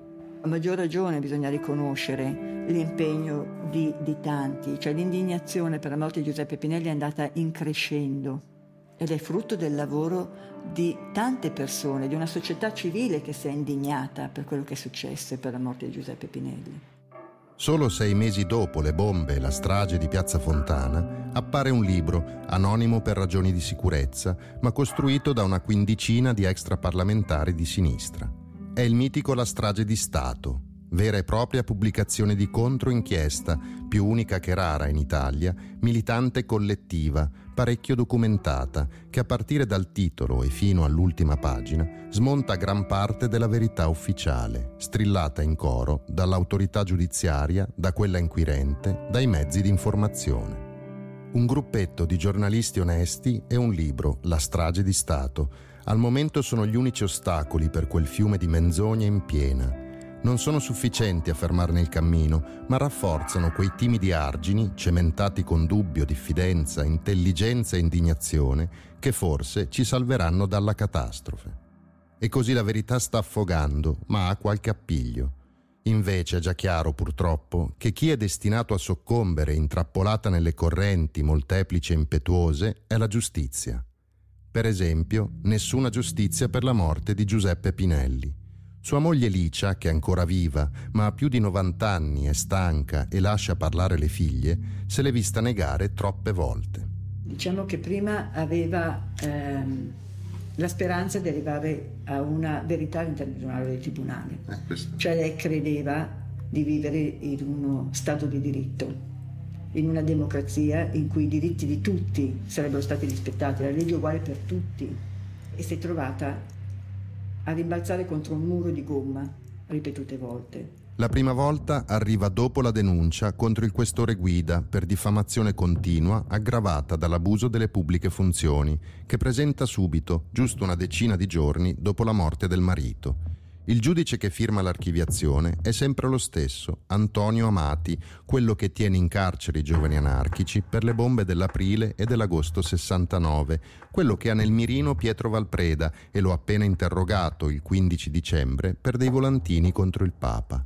Come ricorderete, proprio quando mette piede fuori dall'ufficio di Amati, Valpreda è arrestato da due militari in borghese. La vicenda giudiziaria più importante, quella relativa alla morte di Pinelli, dopo una prima archiviazione, sempre a firma dell'infaticabile Amati, e dopo un'altra denuncia della vedova Pinelli, vedrà una nuova istruttoria, affidata questa volta a un quarantenne di cui si dice già un gran bene, Gerardo D'Ambrosio, che infatti si muove in maniera diversa, ovvero indaga e accusa tutti, il commissario Calabresi, i suoi uomini e il tenente dell'arma Lograno, di omicidio. Le cose inizialmente si muovono in fretta, ma poi rallentano. La sentenza arriverà quasi sei anni dopo la morte dell'anarchico, a fine ottobre 1975. Tutti prosciolti, perché il fatto non sussiste.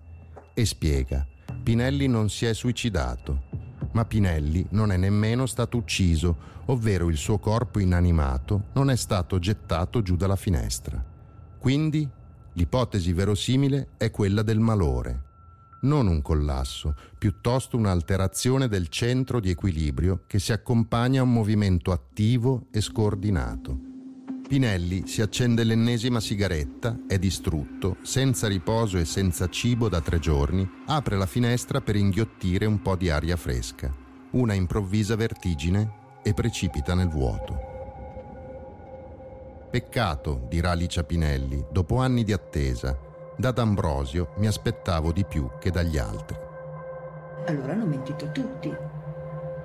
Tutti quelli che hanno parlato di suicidio, tutti quelli che erano all'interno di quella stanza. E cosa succede? Nulla.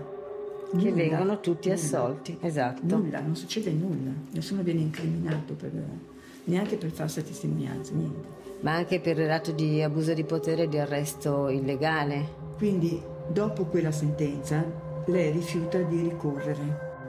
in, in appello dichiarando la sua totale sfiducia nello Stato e nella eh, giustizia dei tribunali. E quindi è un atto molto importante, che non è un atto di resa.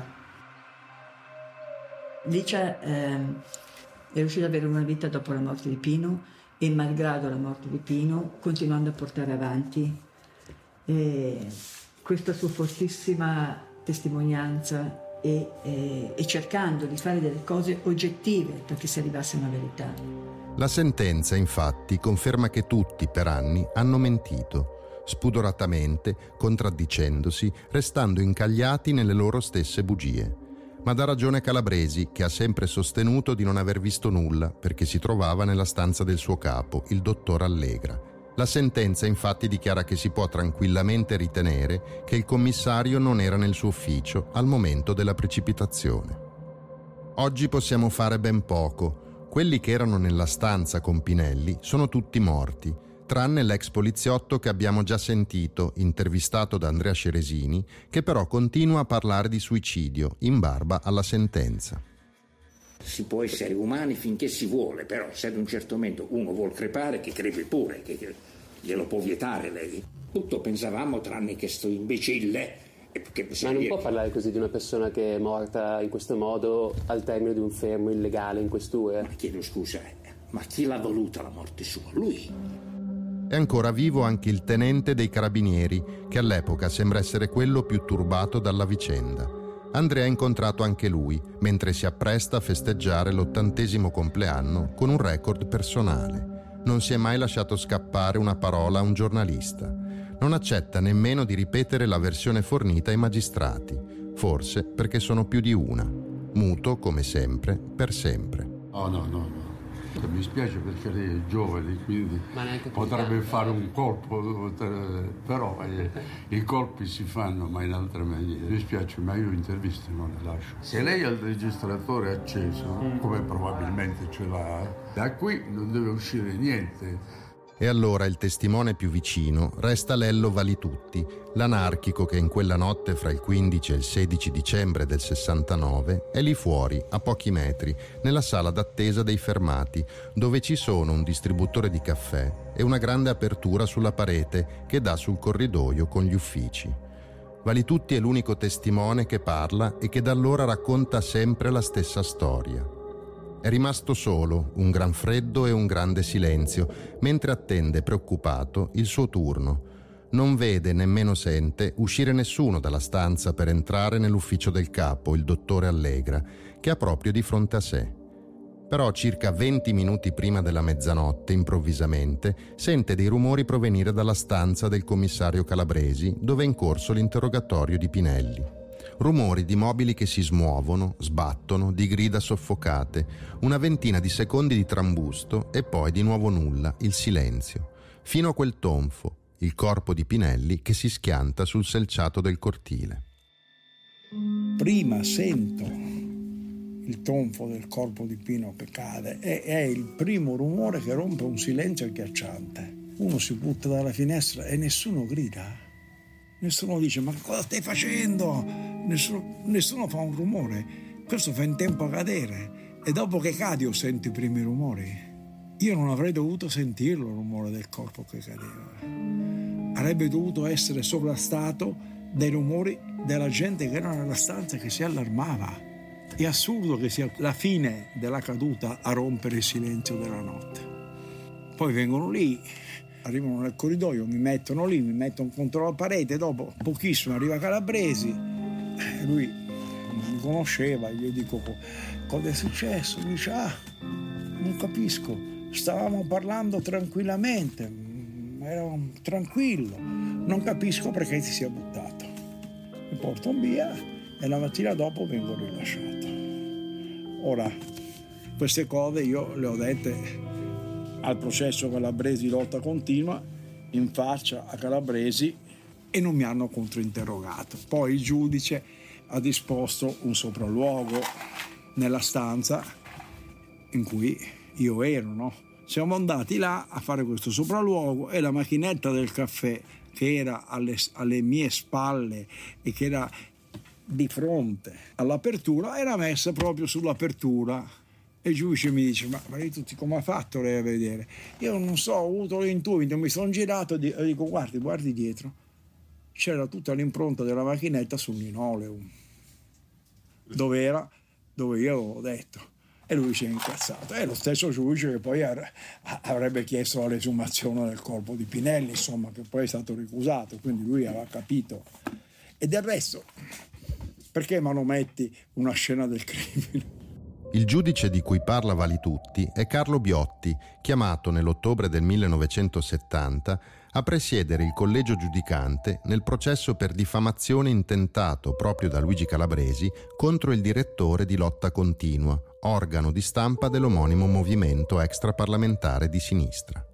Da mesi, Lotta Continua è protagonista di una campagna durissima, feroce, senza tregua contro il commissario di polizia che accusa di essere il principale responsabile dell'assassinio dell'anarchico Pinelli. La querela contro il settimanale è un'iniziativa che Calabresi prende da solo contro la volontà dei suoi superiori e della polizia ne nasce un processo altrettanto duro, ricco di colpi di scena e di colpi bassi, come la sostituzione di quel giudice che non fa finta di non vedere le ambiguità dell'ufficio politico della questura milanese, amplificate soprattutto dalle dichiarazioni rese in aula dagli uomini di Calabresi. È Calabresi che dà valore alla mia testimonianza. Quando lui dice di essere andato da Allegra e di non essere stato nella stanza con Pinelli, a me, quando è stato chiesto, mi è passato qualcuno nel corridoio prima della morte di Pinelli? Io ho detto assolutamente no, perché mi ero allarmato, stavo attento, aspettavo che qualcuno venisse per dirmi che era successo qualcosa, cosa cavolo era successo. Quindi sicuramente non è passato. Quindi è lui dicendo che è andato da Allegra che rende importante la mia testimonianza. Mi è stato detto, ma tu eri lì magari ti potevi anche essere addormentato. È assurdo perché quando sei in quella situazione e senti dei rumori strani non ti addormenti certo. Però poi è venuto Calabrese a dirmelo con la sua bocca. Stavamo parlando tranquillamente. È stato lui a dirmi che stava parlando con Pino. È come dire che lui era lì quando Pino è morto. Perché avrebbe dovuto dirmelo se, se non fosse stato vero? Cioè io, io non, non, so quanto sia importante se Calabresi fosse in quella stanza o non fosse in quella stanza. Per me non è importante, nel senso che per me il colpevole è il potere. Io non, non ho niente di personale contro Calabresi perché io non credo nei poliziotti buoni e non credo in quelli cattivi. Non posso chiedere alla gente di credermi, perché chi mi conosce mi può anche credere, no? Ma chi non mi conosce perché deve fare un atto di fede. Allora dico, primo, vi dicono che io potevo non fare attenzione, attenti, Calabresi me l'ha detto con la sua bocca. Secondo, c'è un verbale a firma di Allegra che dice che Calabresi era nella stanza a interrogare Pinelli quando è caduto. Terzo, c'è il giornalista dell'unità che ha guardato le finestre della, di quel palazzo e ha detto che c'era solo una finestra accesa, che era l'ufficio di Calabrese, quindi l'ufficio di Allegra era spento. Quarto, perché non mi ha controinterrogato Calabrese? Quando mi ha avuto lì in tribunale, nel suo tribunale, perché non è il mio tribunale, è il suo tribunale, perché non ha cercato di controinterrogarmi? Quinto, perché hanno manomesso la scena della mia testimonianza? Sesto, nessuno mi ha mai detto che la mia testimonianza non era buona. Nessun giudice, nessun poliziotto. Mai. Anzi, l'unico che ha fatto un'inchiesta finita sulla morte di Pinelli, il giudice D'Ambrosio, non mi ha interrogato. Ha interrogato tutti gli sbirri che erano lì, ma l'unico che non era uno sbirro, l'unico che era, poteva essere un testimone perché non si sarebbe accusato di niente, non l'ha interrogato. Il commissario di polizia Luigi Calabresi, purtroppo, non vedrà mai la fine del processo contro lotta continua che aveva voluto a tutti i costi. Questa è l'edizione delle 20.30 del telegiornale della RAI. È mercoledì 17 maggio 1972. Erano circa le 9.20 di questa mattina. Il commissario capo Calabresi era appena uscito dal portone di casa in via Cherubini al numero 6 Stava raggiungendo la sua vettura, una 500 parcheggiata poco distante dalla casa. È questa. Mentre si accingeva ad infilare le chiavi nella serratura dell'automobile, le chiavi poi sono state trovate sotto la vettura, veniva avvicinato da una 125 blu sulla quale, secondo i testimoni, si trovavano due persone. Una sembrava essere una donna ed era al volante, l'altra un uomo alto e biondo che ha indotto alcuni a pensare ad uno straniero. Qui in questo punto l'uomo sceso velocemente dall'automobile ha sparato a bruciapelo tre colpi di pistola contro il commissario. Calabresi è caduto colpito a morte. L'uomo che si copriva il volto con un giornale è risalito subito a bordo della vettura. I passanti erano terrorizzati dalla scena che si era svolta sotto i loro occhi rapidissima. I medici dell'ospedale San Carlo non hanno potuto nulla contro la gravità delle ferite, una alla spalla, una alla nuca, una ai reni. Tutti i mezzi del reparto rianimazione sono stati impiegati, ma purtroppo non c'era più niente da fare. Il corpo del commissario è stato ricomposto e trasferito all'ovitorio. Domani mattina sarà sottoposto all'autopsia.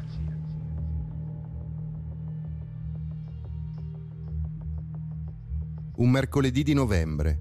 Sono davanti a un bar, a un passo dalla stazione centrale di Milano, dove ho appuntamento con Mario, uno dei tre figli del commissario Luigi Calabresi e Gemma Capra.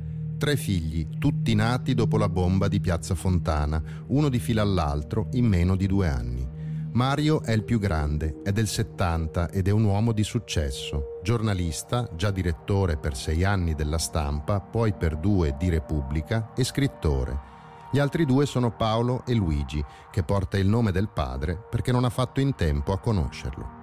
Mario Calabresi è un po' in ritardo. Mi aspetto di vederlo arrivare da un momento all'altro, a piedi o in taxi, e invece una macchina scattante inchioda a pochi metri. Davanti ci sono due poliziotti, Mario è dietro e scende. Arriva con la scorta, quella che non aveva suo padre, il commissario Calabresi, nemmeno quando era già diventato un simbolo, il bersaglio di una campagna spietata.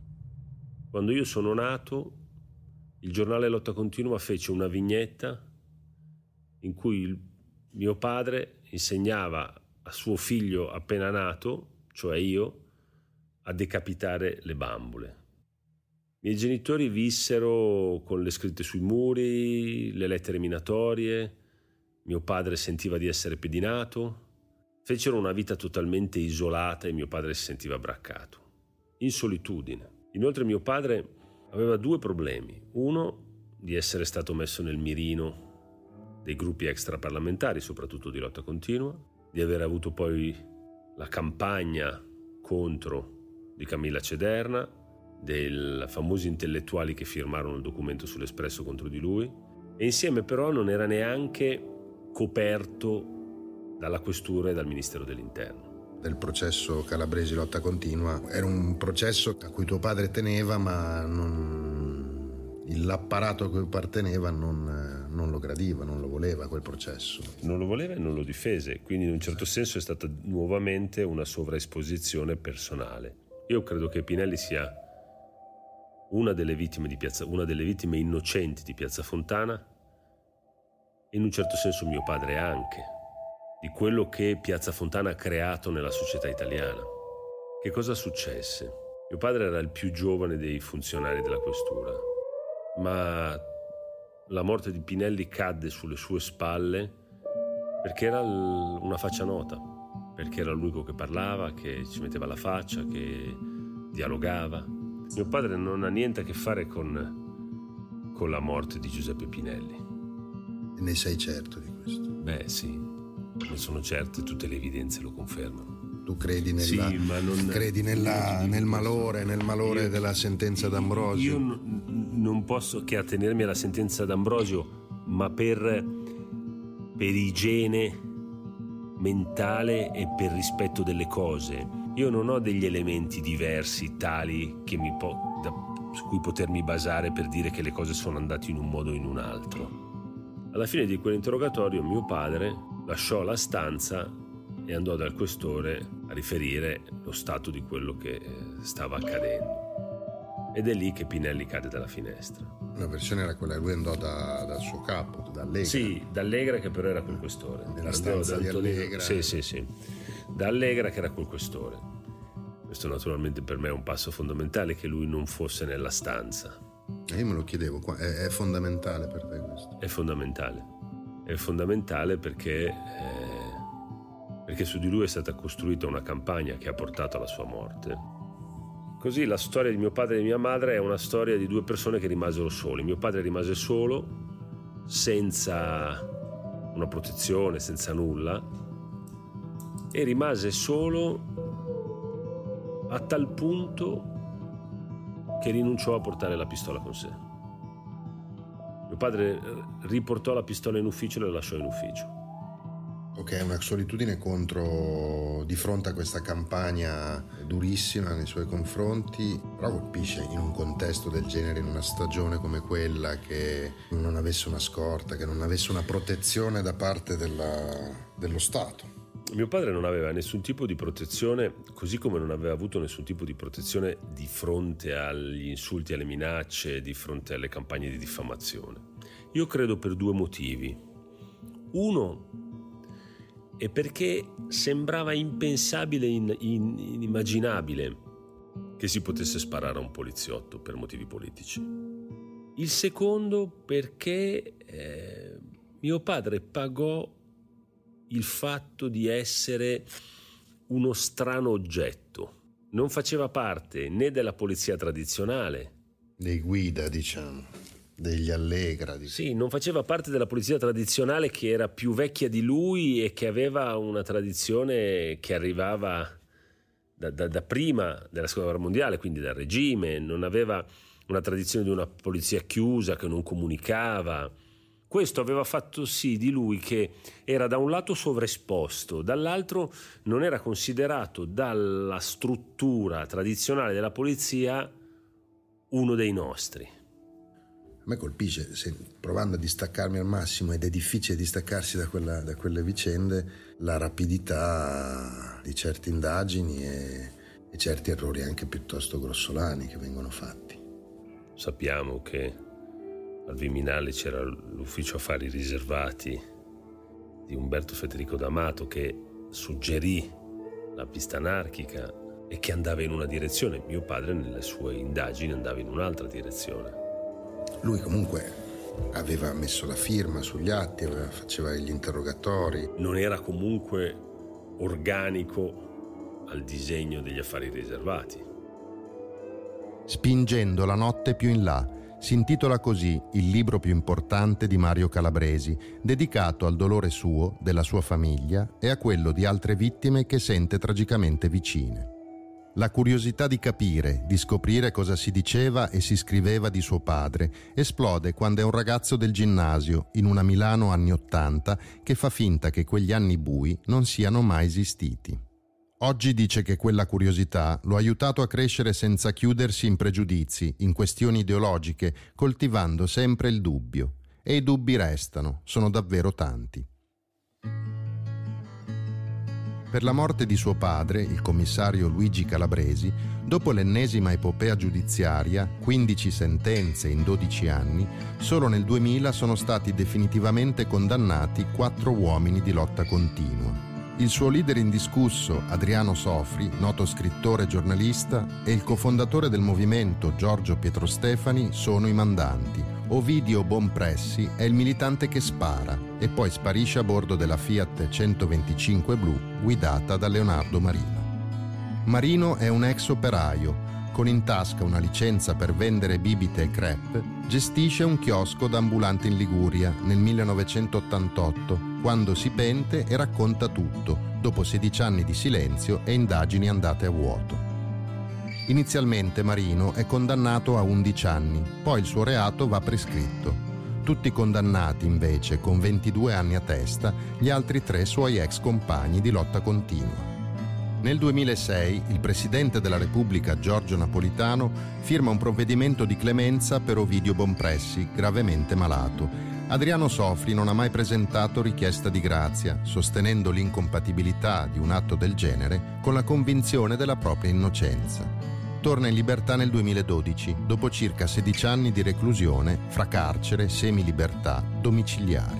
Infine Pietro Stefani, scarcerato nel 99 per l'ennesima revisione del processo, si dà la latitanza e si rifugia a Parigi, dove risiede tuttora.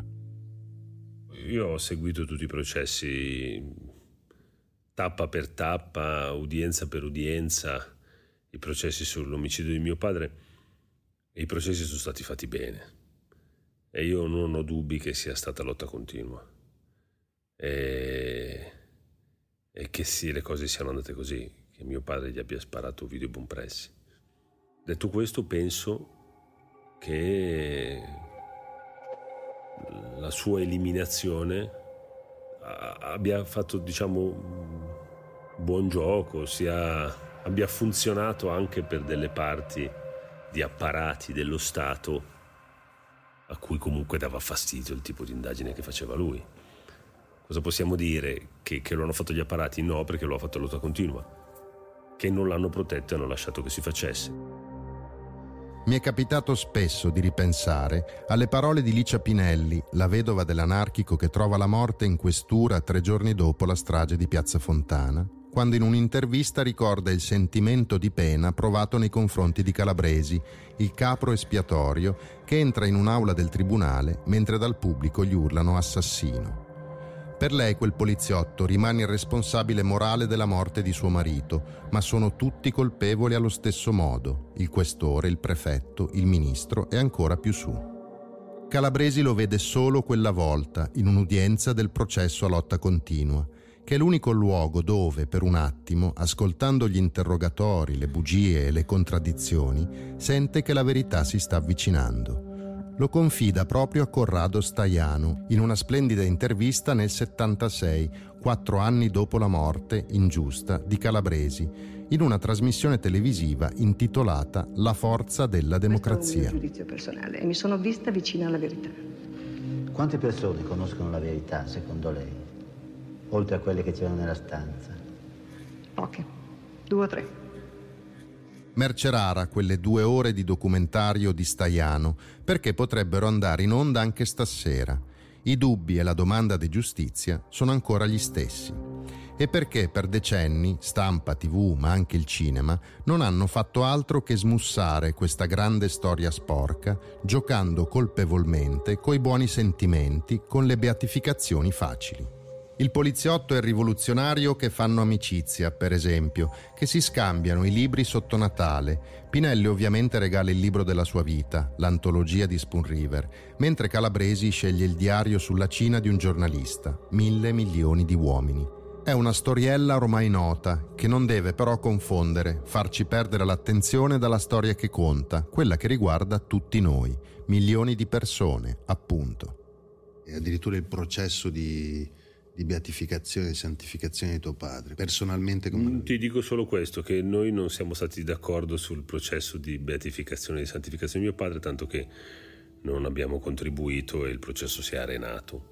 Semplicemente perché anche noi pensiamo che questo tipo di idea del, del santino e della beatificazione non sia corrispondente. Mio padre era un uomo, era una persona, non era un santo e non era un eroe e l'atto però invece del presidente napolitano, quello lo, lo avete apprezzato, cioè l'incontro Gemma e Licia. L'incontro tra mia madre e Licia Pinelli è stata una cosa, secondo me, molto importante, sarebbe potuto accadere forse prima, emozionante, perché queste due donne, così come le figlie di, di Giuseppe Pinelli o io e i miei fratelli, siamo sicuramente persone che hanno pagato un periodo storico di cui non portavano alcuna responsabilità e io non capisco perché dovessi essere dipinto o dovessi stare su una barricata opposta.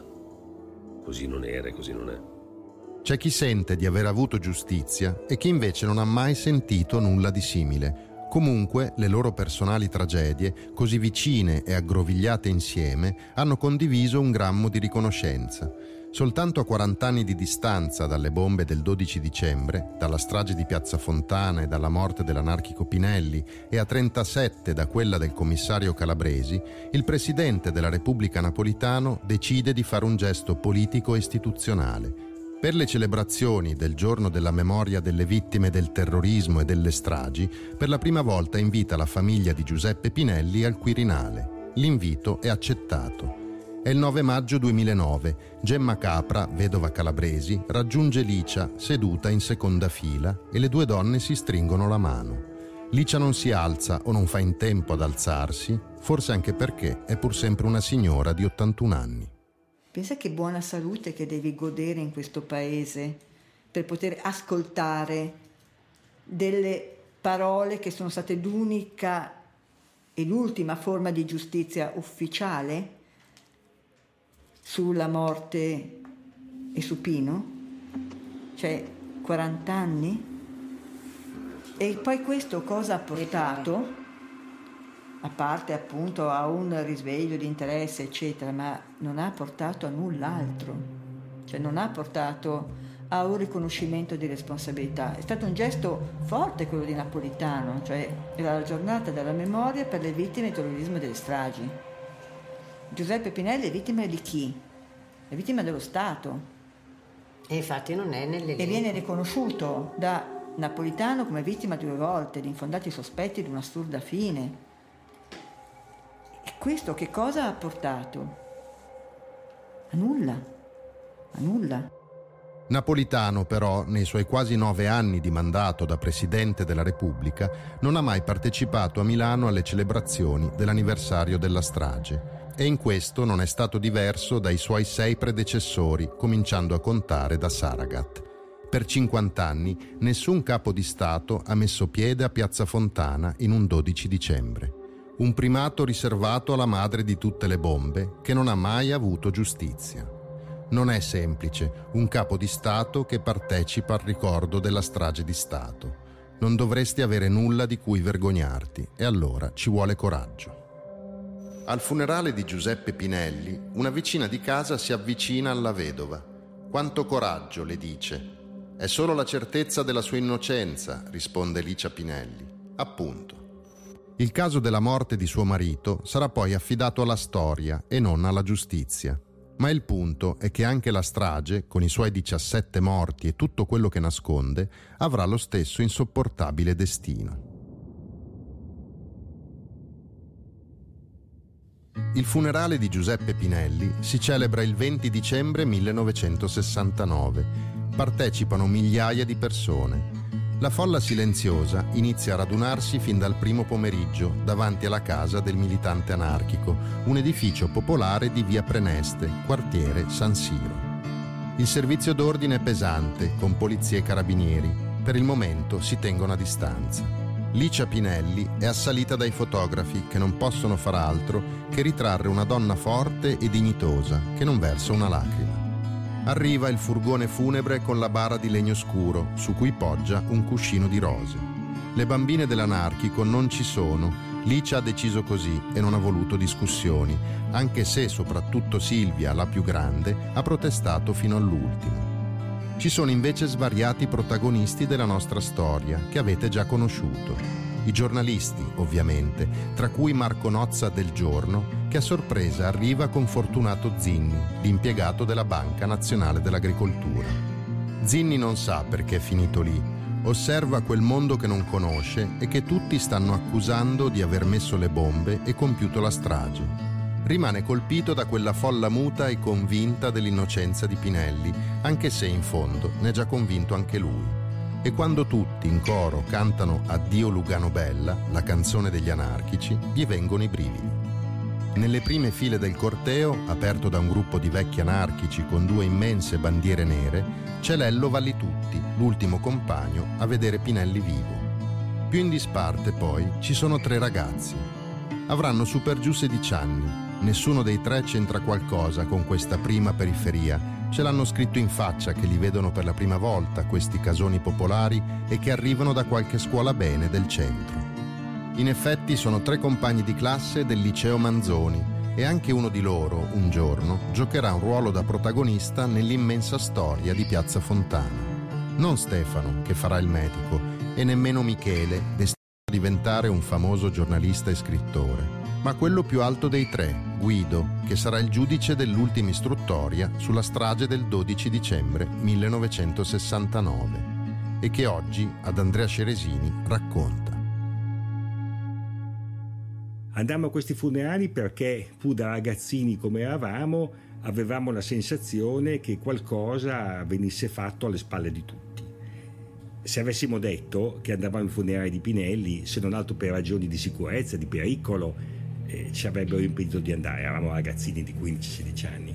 Allora organizzammo un finto pomeriggio di studio a casa di uno di noi, per cui andammo a casa sua, sua madre era piuttosto liberale di idea, quindi non poneva eh, diciamo ostacoli a differenza di altre, e poi all'ora giusta andammo ad assistere ai funerali. E ricordo questo gran numero di persone perché non c'erano solo gli anarchici o rivoluzionari, ma tantissimi intellettuali, anche persone che poi hanno continuato la battaglia sul piano della verità storica e giudiziaria, quindi giornalisti, uomini di cultura, c'erano le bandiere nere, rosso-nere, rosse e ricordo la moglie in testa alla, a questo corteo silenzioso che si è mosso da queste case popolari con questo grande cancello che era tipico delle case di allora e con le persone alle finestre che guardavano. È stato sicuramente un momento di grandissima eh, tensione emotiva che ha portato a, a quello che è successo dopo. Certamente quando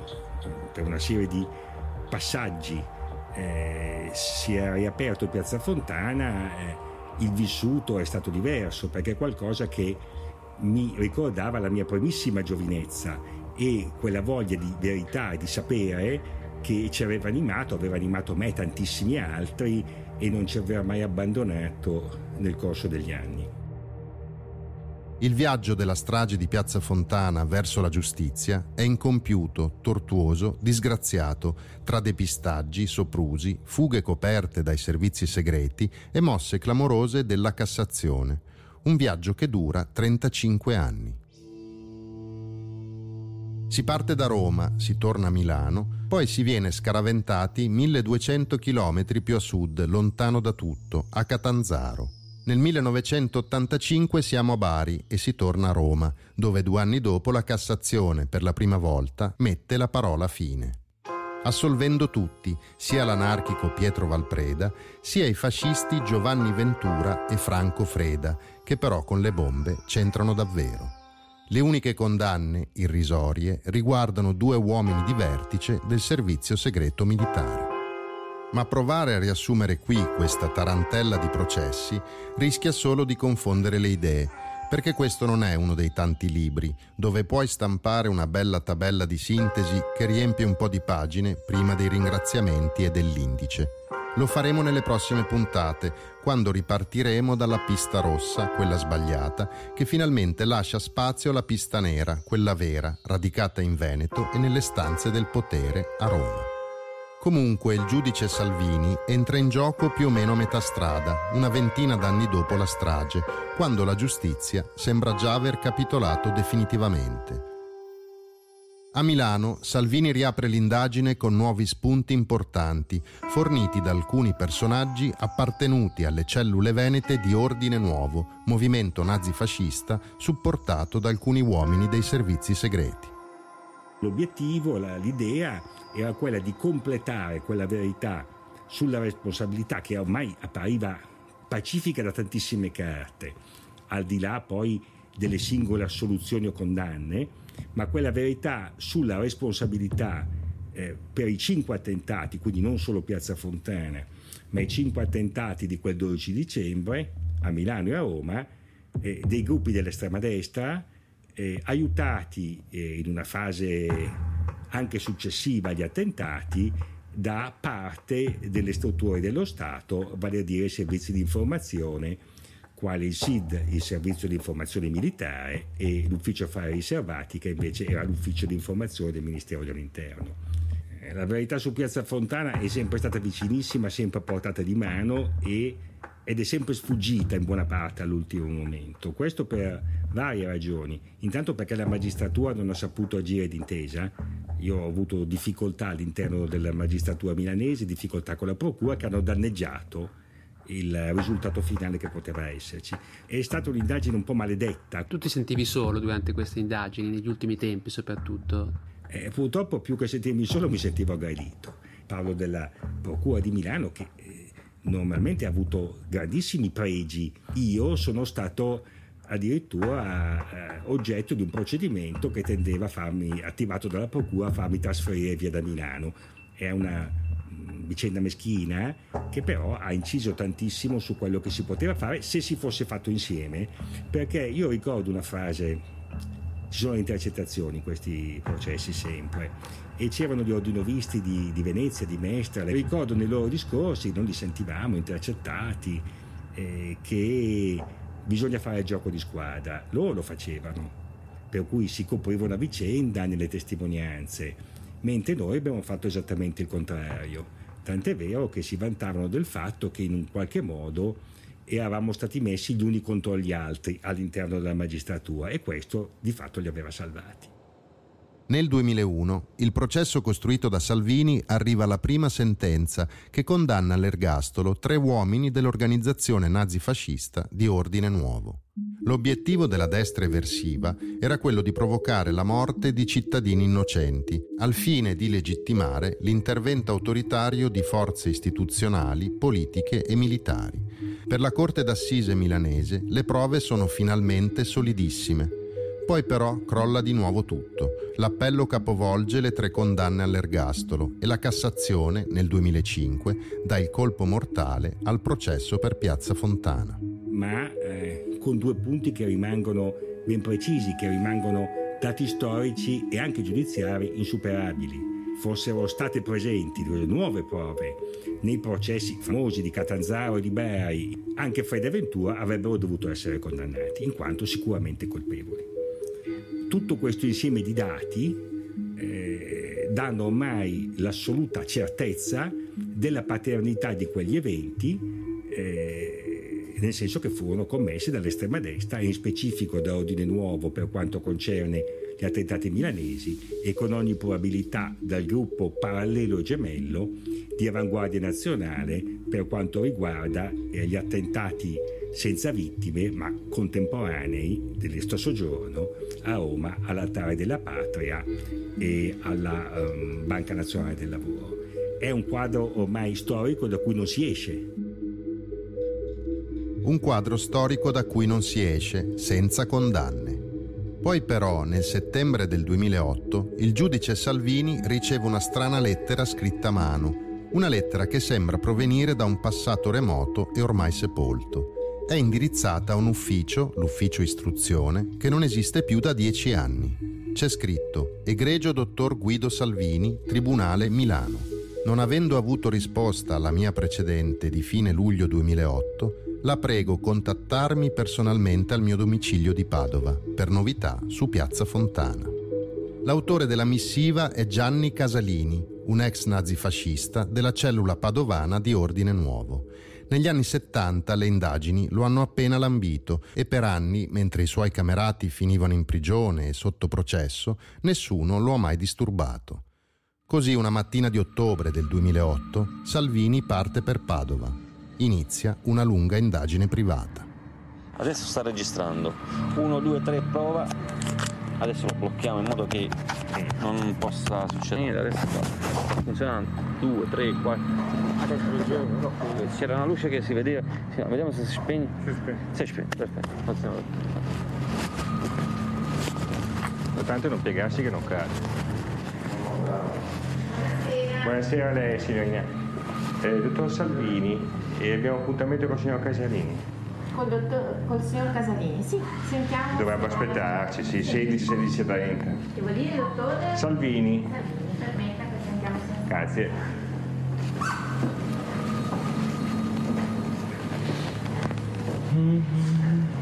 Dottor Salvini, buonasera,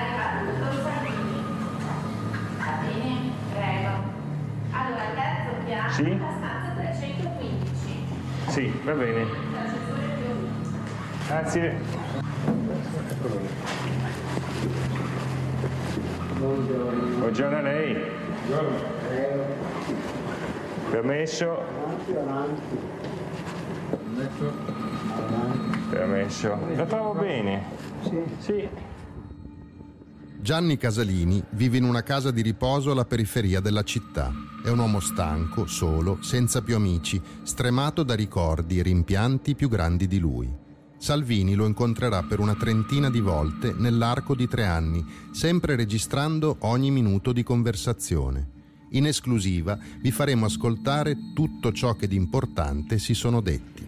Lei Casalini mi diceva che doveva dirmi qualcosa, molto riservatamente. E cos'era quelle cassette di Paesite? Paesite, sì. Cos'erano? Riciclata abbiamo. Io, io, fai a te no? Sì. Che vado a fare gli anni e fammelo fare, no? No. Io colpi E via. e fatta la scatola esterna. La Faisite è a quella dei treni. Eh sì, poi non è che avessi solo i, i- quei due, sapevo bene che, che c'erano botti in tutta Italia e in mezzo Italia. Che ce n'erano altre, sì. Chi gli ha dato il tritolo? Avevo io tutto, Lo teneva in casa. eh no, era nascosto da qualche parte, in mezzo a un bosco, periferia di Padova. Ripartiremo dall'indagine privata del giudice Salvini e andremo oltre con una vera e propria caccia all'uomo. Troveremo altri testimoni e altri protagonisti mai scalfiti dai processi. A fine novembre 2019 un quotidiano titola Il paracadutista che mise la bomba in piazza Fontana e fa il nome. Si tratterebbe di Claudio Bizzarri. L'articolo fa rumore, giustamente, ma io e Andrea eravamo già andati a cercarlo nel Veronese, nella sua casetta sui colli. No, che problemi che... No, ci sta puntando Claudio Bizzarri. O Bizzari. Sì. Ma abita qua. È morto? Come morto? È morto? Non penso che sia morto. Eh sì. Già seppellito. Ma dov'è seppellito? Eh, Non lo penso. E subito dopo, all'ufficio anagrafe, faccio le verifiche. Tutte ricerche, Stupè. Oggi pomeriggio Anche tutte sì? ricerche, sì, anche quello di prima. I giornalisti. Essendo di Verona potrei vedere. Però mi risulta deceduta Castelnuovo del Garda. Il 29-10-2019. L'uomo che il 12 dicembre 1969 potrebbe aver addirittura posizionato la bomba di Piazza Fontana è morto pochi giorni prima del nostro arrivo a Verona. È così, la nostra indagine è anche una battaglia contro il tempo. Ma in giro ce ne sono altre di persone che sanno e che possono raccontare altri pezzi di verità. La nostra inchiesta nasce nel passato e si tuffa nel presente. È quello che stiamo facendo in queste settimane. Torneremo presto con le nuove puntate.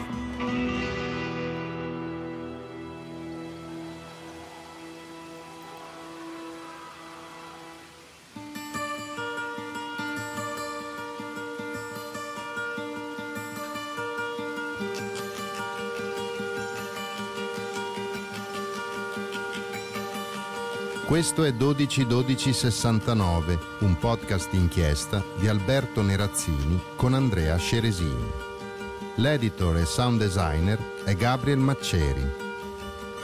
Le musiche sono originali, le ha scritte e suonate Pietro Baldoni. Coordinamento e aiuto alla produzione a cura di Andrea Zini. E questa è una produzione Dersu in esclusiva per Audible Original.